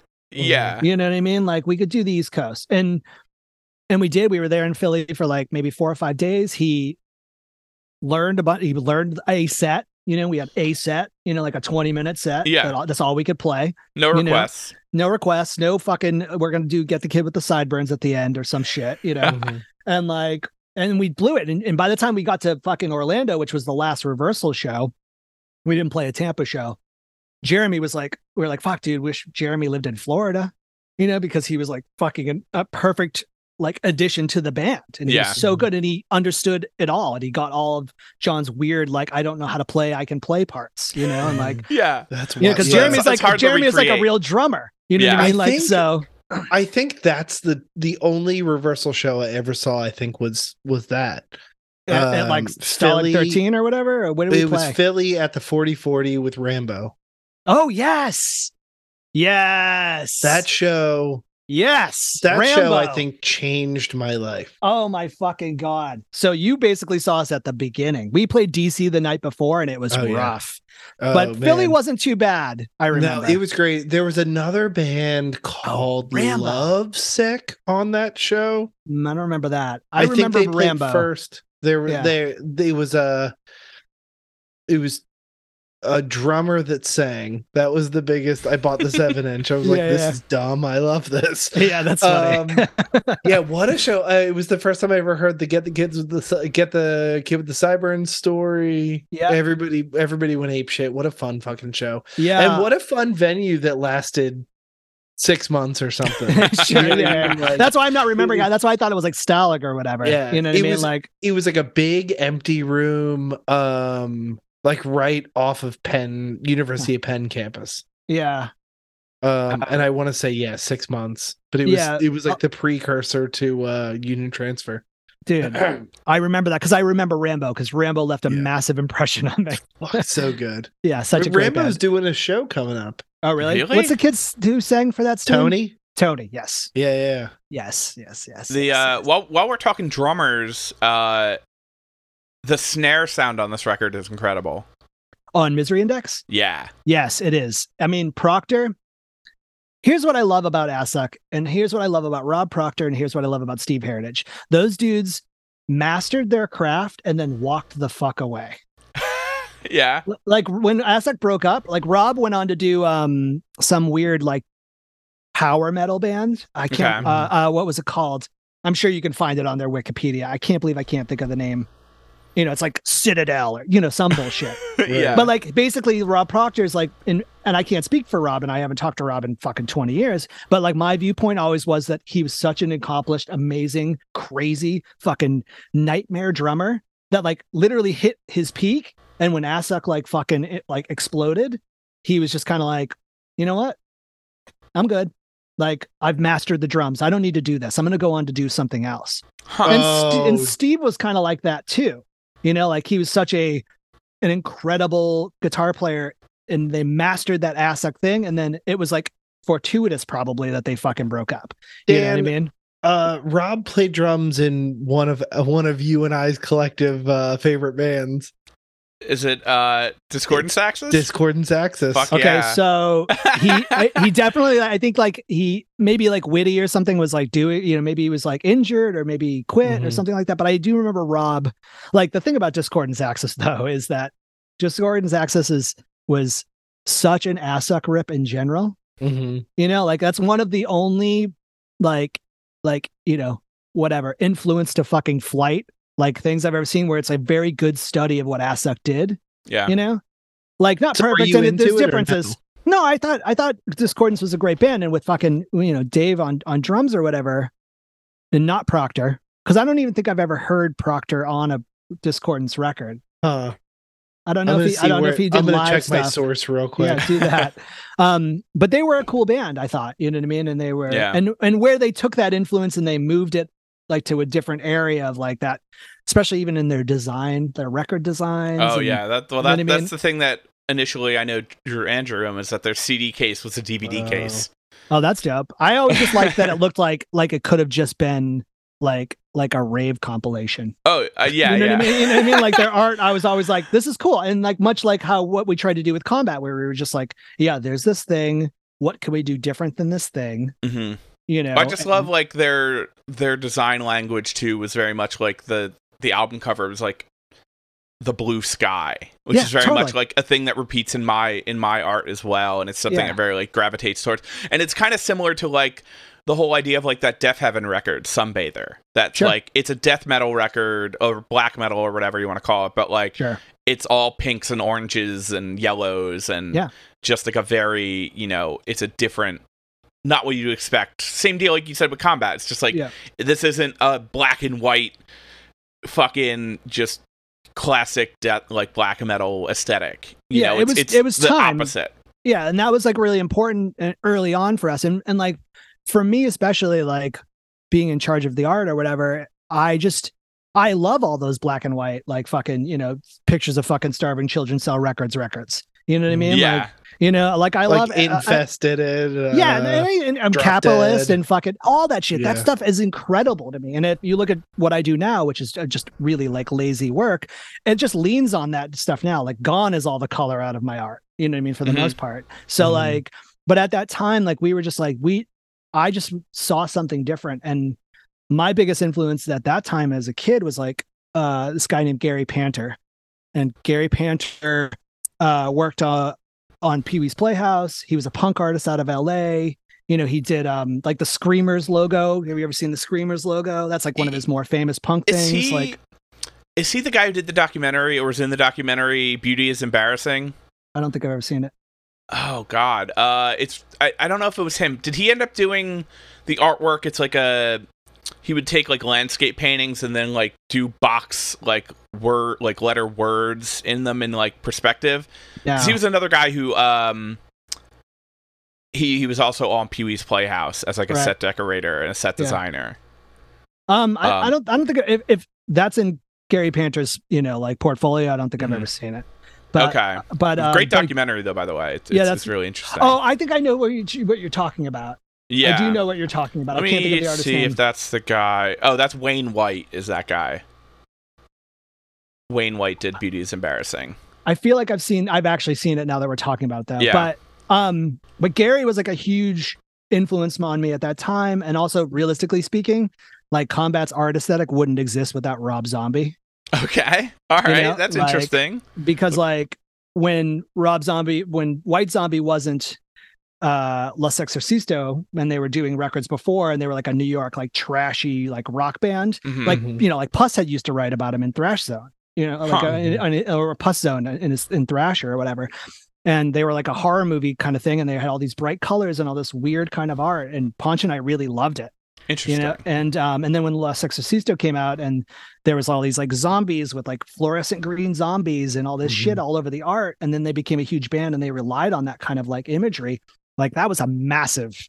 That hit me pretty hard at like 13, Mhm. you know yeah. and it carried with me through like I went to art high school like fame you know in Florida and like then I stopped doing art after high school and then when we started combat I was like literally the only qualified person yeah and. I was like I was like okay well you know like literally like hold my non-alcoholic beer you know what I mean like let's you know what I mean like let's do some crazy shit and it's funny because it's kind of a zeitgeist moment too is that there were other bands and things kind of doing the same aesthetic like in Providence you had like Lightning Bolt and like the Mhm. Fort Thunder team doing aggressive music and using these crazy fluorescent colors it was just like this timing thing and then the Mhm. locust happens and obviously they're like they're like outre fucking craziness and that kind of art you know what i mean and it was just like the right time everybody had there was, you know there's no fucking real internet at that point Mhm. yeah. so it's not like we're all fucking like talking to each other i think literally Yeah. it was just like a galaxy brain thing where everybody at the same time was like oh we should be doing this because Yeah. do you need another like charred child xerox to death with Yeah. an unreadable like agathocles fucking logo on top of it Which you is know, like- interesting because that that shit has now come back again full circle in like Absolutely. like like any of the piss grave record covers are just Oh. like brutal it. Yeah, like I I personally can't can't look at it. It's Not hard. for me. It's hard when Uh, I if I ever I've I've listened to like the last Piss Grave record at some point, and I remember like looking down at my phone, being like, "Oh God, come on, dude." Yeah, I, I was never I was never a rotten.com or like ogrish No. person ever. And No. that's all their stuff is like one of their album covers is like the famous like metal like the motorcycle accident photo from rotten.com, you know? It's like no Mhm. thank you. The the music Yeah. is is amazing. The, I mean Oh. the music sounds like the picture. It, Yeah. it is accurate representation of the art. There's, de- but- there's definitely, definitely, definitely, one hundred percent, yes. yeah, this is You know? definitely the music, the soundtrack to someone boiling alive. Yeah, I mean, I would appreciate if it had that kind of record cover and I put it on and it was just like fucking Paul Oakenfold. Oh, but yeah. like, you know what I mean? But but I will take what the music sounds like with that cover I- as it is now. I do you know? love Like, that. There's a really I wish the the whole album held up, but there was a there was a I guess technically a rapper named Rumor RMR who did a song called Rascal that's Mhm. literally an interpolated version of a Rascal Flatts song. Oh, Uh, but the whole song is about fuck cops and and like selling drugs. yeah, yeah. But it's sung like a Rascal Flatts song on piano and stuff. and then the entire video is just everyone in ski masks wearing like plate carriers and pointing guns at the camera. And it's so fucking good. Yeah, that sounds awesome. I'll have to, oh, yeah, I'll look that up. I will after we get absolutely send that yeah. to you when we Yes, get off the pod. Yeah, that's but, awesome. Uh, uh, it's and it was like a viral thing a couple summers ago, but the the, the record I didn't hold up as, as well as that one song. But just like I love that aesthetic of like the the mixed message. The art doesn't necessarily represent the the art, you know, Mhm. vice versa. Absolutely. But uh, but yeah, it's. I'm trying to think what other. I mean, the the stuff on this record. Getting back to the record real quick. Oh yeah, yes, absolutely. It's just like there's certain things that really stick out. Like I love the harmonics on Mm-hmm. intravenous. Mhm. Like the the just the not like hinge harmonics, but like the harmonics you get just lifting your fingers off the str- uh, fretboard. Mhm. And like I I love that sound. It's such a cool like thing. I feel like a lot of bands don't necessarily utilize. No, Or- because I think I I feel like it's like almost like something you figure out as a mistake. Yeah, it's like a You know palm I mean? mute, but Yeah. with your with your fretboard hand and Yeah. not your palm. You know, Yeah. like Yeah, totally. It's no it and like shit like like corners. I mean, every song on this record is a fucking banger. yeah. And just when you think like, oh man, have they have they spent it?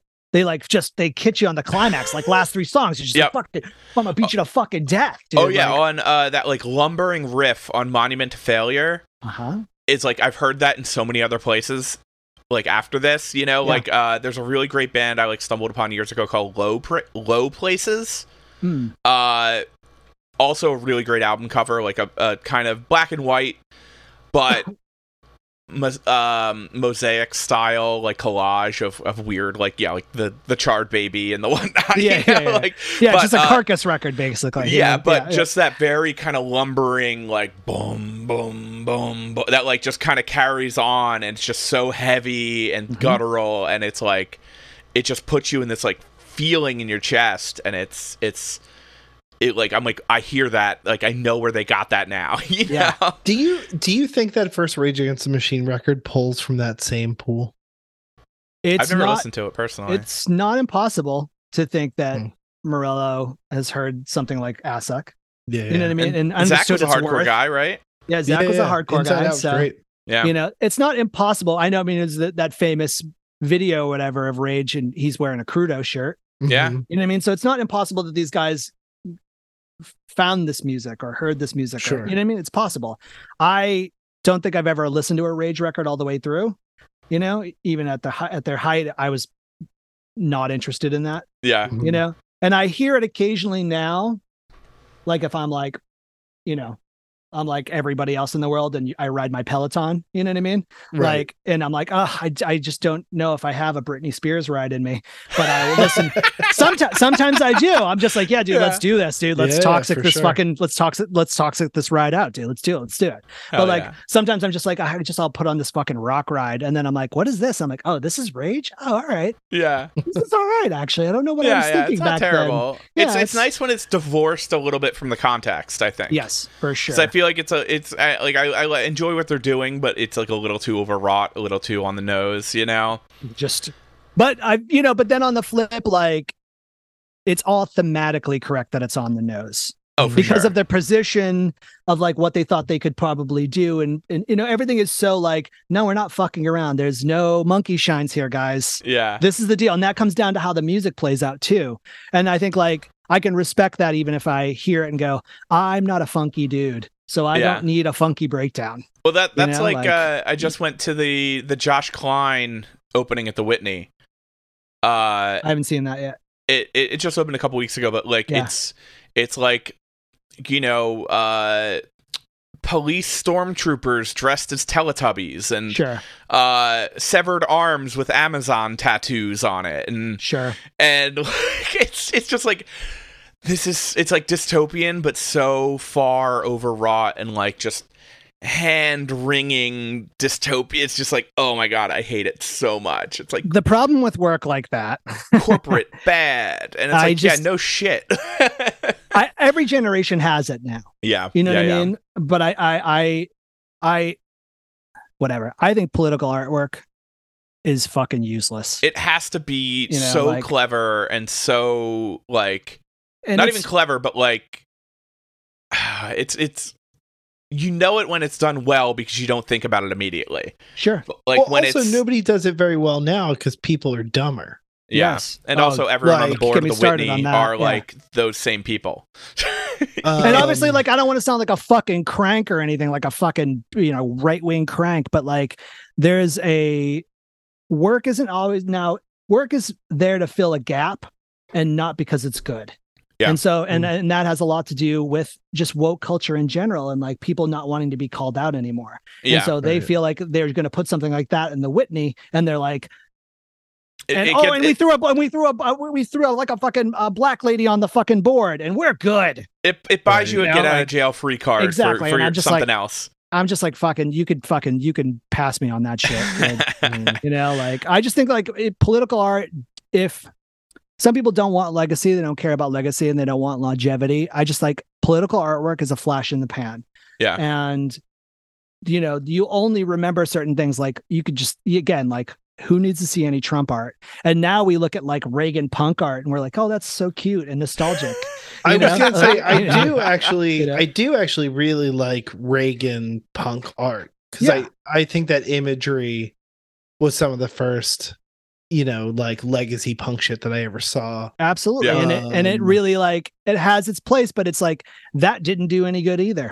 And Yeah. so you know what I mean? Like, you know, like I guess like I Mm. just like political art is is uh, I understand it's a its importance to some people, but I just think like you might end up always just be remembered uh, like the guy who painted uh fat Trump on a toilet. You know what I Yeah. mean? And you're like, oh yeah, it was a really good painting. Hmm you know but that's all you did and who I cares? mean, And I, don't, I don't give a fuck about legacy but i know that like if you're taking yourself serious as a fucking artist you know what i mean? And like you want to make something of yourself and you want to Yeah. not have to fucking do anything but do your stupid art i don't Mhm. know. I just don't think being like the political guy is the thing. Yeah, I I could go on and on about that shit, especially like every year the Whitney, like I go to the Whitney Biennial, it makes me want to burn my like Whitney card like a fucking draft card, like mm, because Dude. they they chose. I'm like, this is the future of art. Like this is the direction of art, and it's literally like a, a an LCD screen with a CGI character that looks like a zombie wearing a FedEx shirt or i something, and hated it's like that shit dude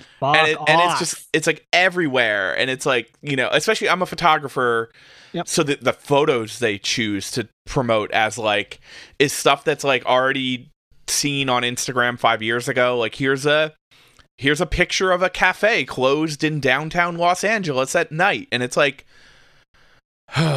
Yeah. i mean the best the best uh whitney biennial i ever saw was like i think 2003 okay yeah it's been a hot 2003. minute since that's been good i'm sure Yeah, 2003. It had um, uh, Matt Green. It had Banks Violette. It had fucking the Fort Thunder team. It had Wow. uh, s- fucking Sue DeBeer. I mean, everything that like really shaped art for the next decade in New York was in Yeah. this fucking biennial. yeah and it yeah and fucking, hasn't been relevant since it like really hasn't. You know, every you know, there's always there's at least always something. But Yeah. most, but it's eighty percent like, uh, what are we looking at, dudes? Like this is garbage, man. Mhm. Like, and whatever, art's objective, and what? Who cares? And like, fucking, hey, they're they're in the biennial, and I'm not. So what the fuck? You, you know, what I mean? Even if they're like a fucking, even if they're like a like a you know a fucking diversity hire. yeah You know what I mean? Like, you know, it's just Right. like they're in there. I'm not. That's cool. You know what I mean? Like, I'd, I'd be remiss not to to come back to it, but uh, I wanted to Yeah. mention Atom and His Package one more time because Sure, that course. is where I first heard about Assuck. Was oh, does he punk mention him in a song? in Punk Yeah. Rock Academy. He That's says, and maybe we can get Assuck to play the senior prom. Yeah. and I was like, who the fuck is Assuck? Yeah. and that was like the first time I like looked into it, like how 25 years ago, like Yeah. crazy. So here's the cool thing about Assuck too, is that like in all these grindy kind of bands, even bands that we were in, or even bands that are like fucking Assuck adjacent, like the power violence movement on the West Coast, Mhm. Assuck used to play like find themselves in the weirdest bills for what they were. So you could go to a show and you'd be like, okay, so it's Assuck, it's Atom, the Get Up Kids are playing, and then maybe fucking like Hatebreed is playing. You know what I mean? Like, and you'd like, what are all these bands doing together? But Assuck always ended up in these shows, like these bills that we would see, like when they went on tour, where you'd just be like, how are you playing with Braid? You know, like, but like all those kind of kids like loved Assuck. Assuck Yeah. was like the band that, like, if you were like, if you had feelings and you were like into Moss Icon, you know, or like fucking whatever, like, you know, you could like Assuck. Like Assuck was like the band that like if you were like an emo kid, Assuck was like your hard band. I was like, Mhm. how did they You know. pull it off live? Incredibly. Yeah. Yes. Like when they were just a three piece and it was Paul, their original singer, Steve, and fucking Rob with no bass and like the in the fucking like late 90s, it was fucking insane. Like because they could they were like an exciting band to watch and also they sounded like something. And then when Paul left, they got this uh, kid who we all kind of grew up with named Spinach. And s- Okay. Spinach, Everyone's got one. dude, Spinach is the best. If you want to know anything about any Florida hardcore, Spinach has a crazy memory of every single thing that's ever every show, the, what the flyer looked like. He was like insane.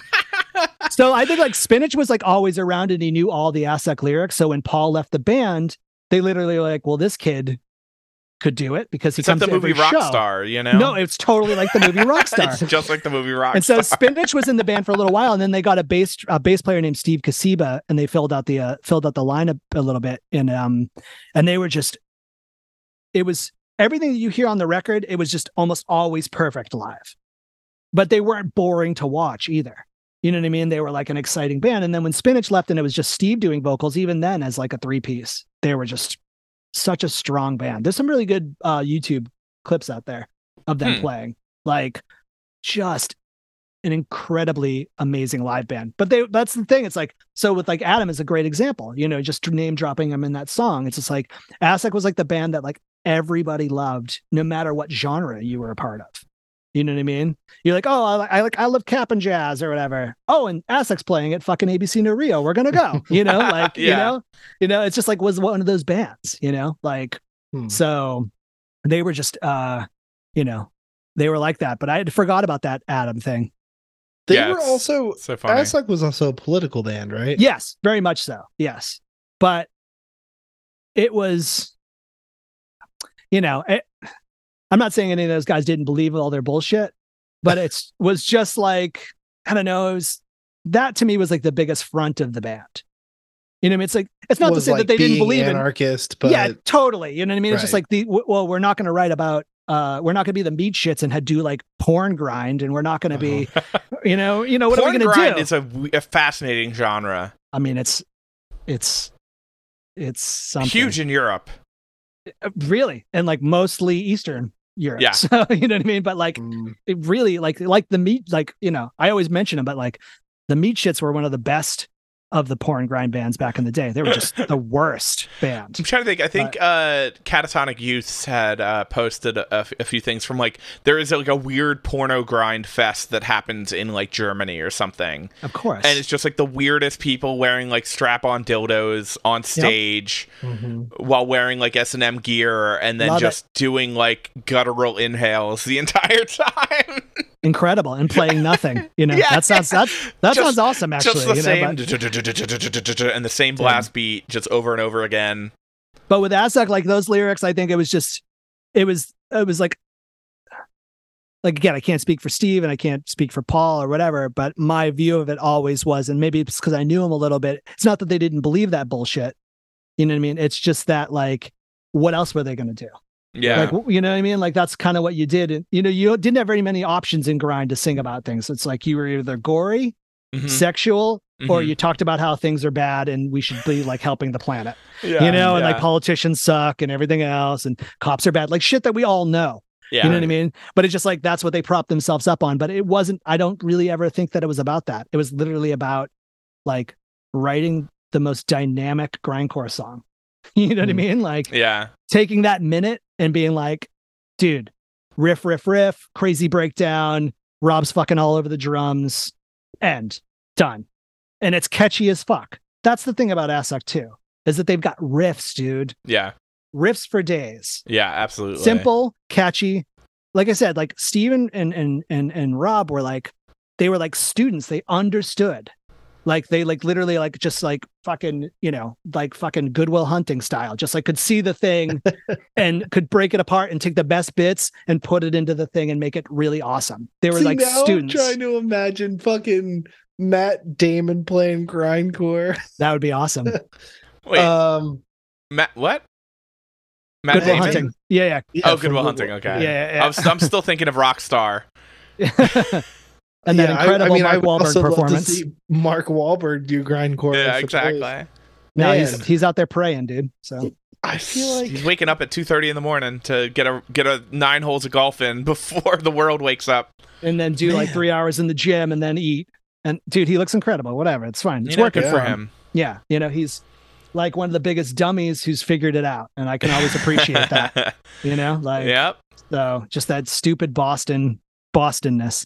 So guys, I think we did it. I think I think we did it. We didn't get to talk about your porno career no, in in that's porno. all right, uh, maybe that's why you like porno grind so much, is you you were embedded in the scene. I was deeply embedded in the scene for three years.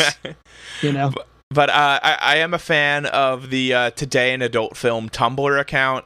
wow, that's a that's a pull. Yeah, Very uh, as someone who still currently uses Tumblr in in an artistic capacity. I Yeah, yeah. appreciate it. yeah. Uh, it was it was it was it was fun to do when I was there. Yeah. It's like what can't you know? I don't want to take pictures of naked people because there's Yeah. enough pictures of naked people.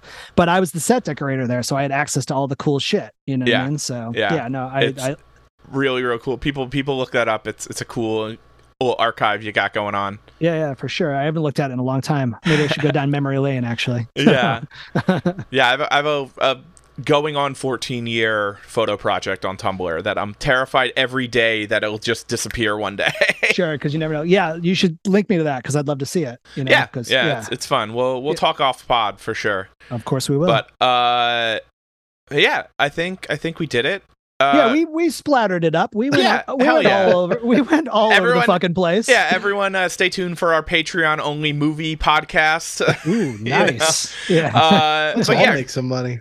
uh chris drop drop the plugs what do you got coming up where can people find the new book what do you got going on where can okay, people so find you everybody already knows that probably that is listening to this knows that the Reversal Man discography is out on Repeater Records. It's a triple vinyl thing of all the Reversal stuff. Um, I designed the gatefold cover, and Jeff did the inside because I just refused to do the booklet.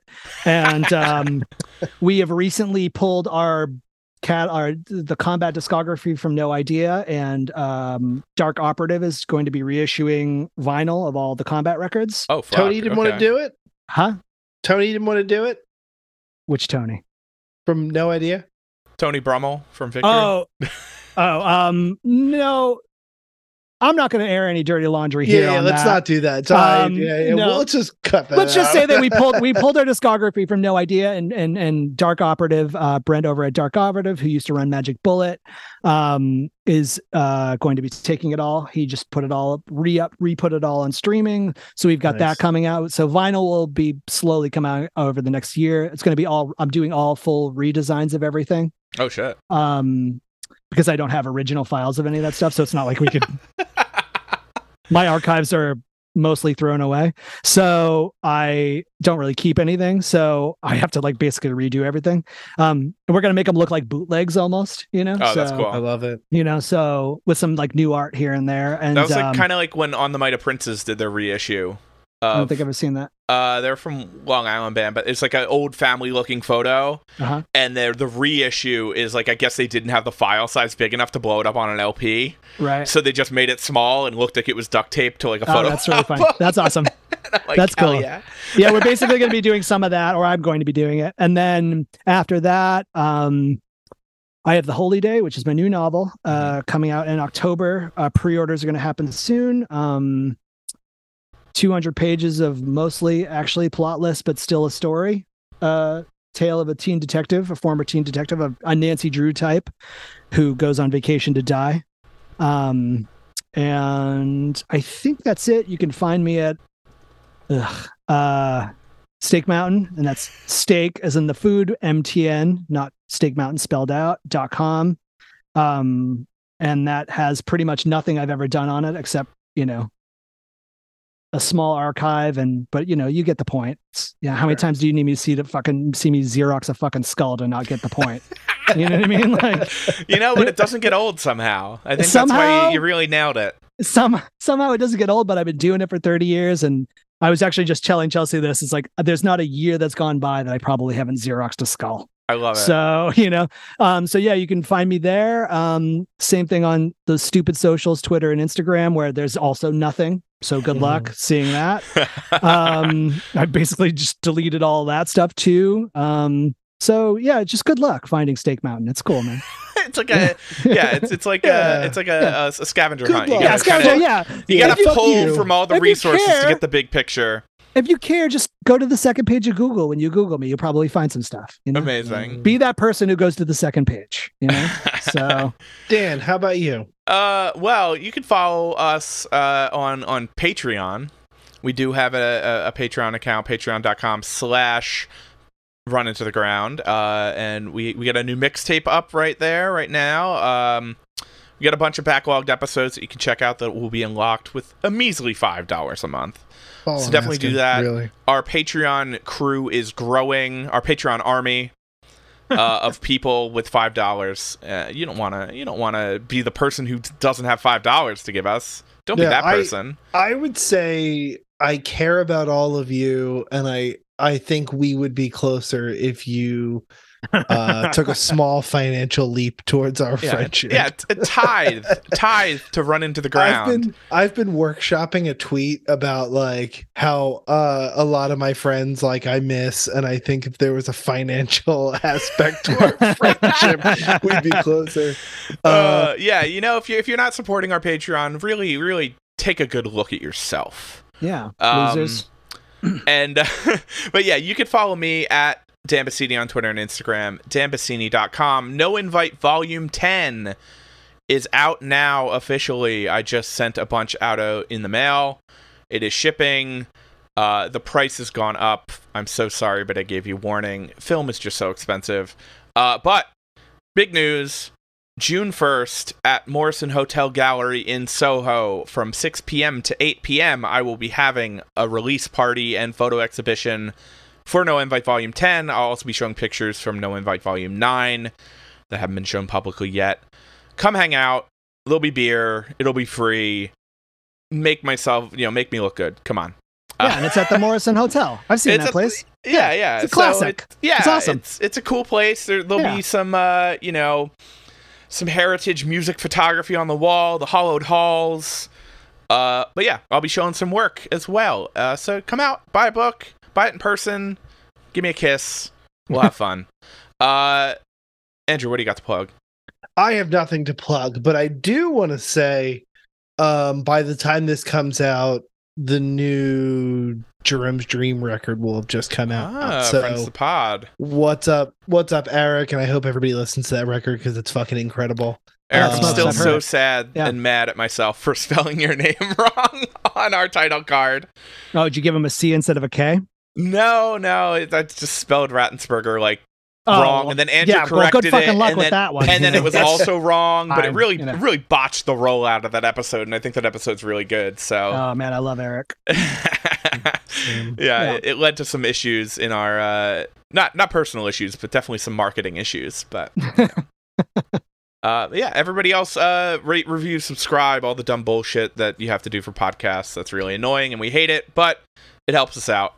And uh, dude, uh, fucking Chris, this was an absolute pleasure. No, what a I mean, blast. listen, yeah, awesome. You know, I mean, I appreciate you guys having me, and I, you know, I, I can come back next week and I won't cancel. We can do two episodes. Yeah, You know, I you know I was thinking no, the whole time we were talking, I was like, I think we need to do a Patreon goes to the movies episode with you. Yeah, we've been I'll do doing it, some please. movies Let's episodes. We just uh we just put one out for uh spend an evening with Saddle Creek. Yeah, yeah, I we, saw I saw you, uh, the post about it. I'd yeah. be very interested on your take on yeah, on I the Saddle know, Creek, I, the first ten years of Saddle Creek. I think that'd be a lot of fun. Yeah, it would be a blast. but uh, but yeah, it, would be fun to talk about movies and things like that. So let's know, do it. Yeah, absolute absolutely. blast. Yeah, Uh, but yeah, everybody else. All right. Bye bye.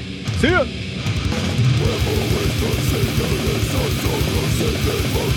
We're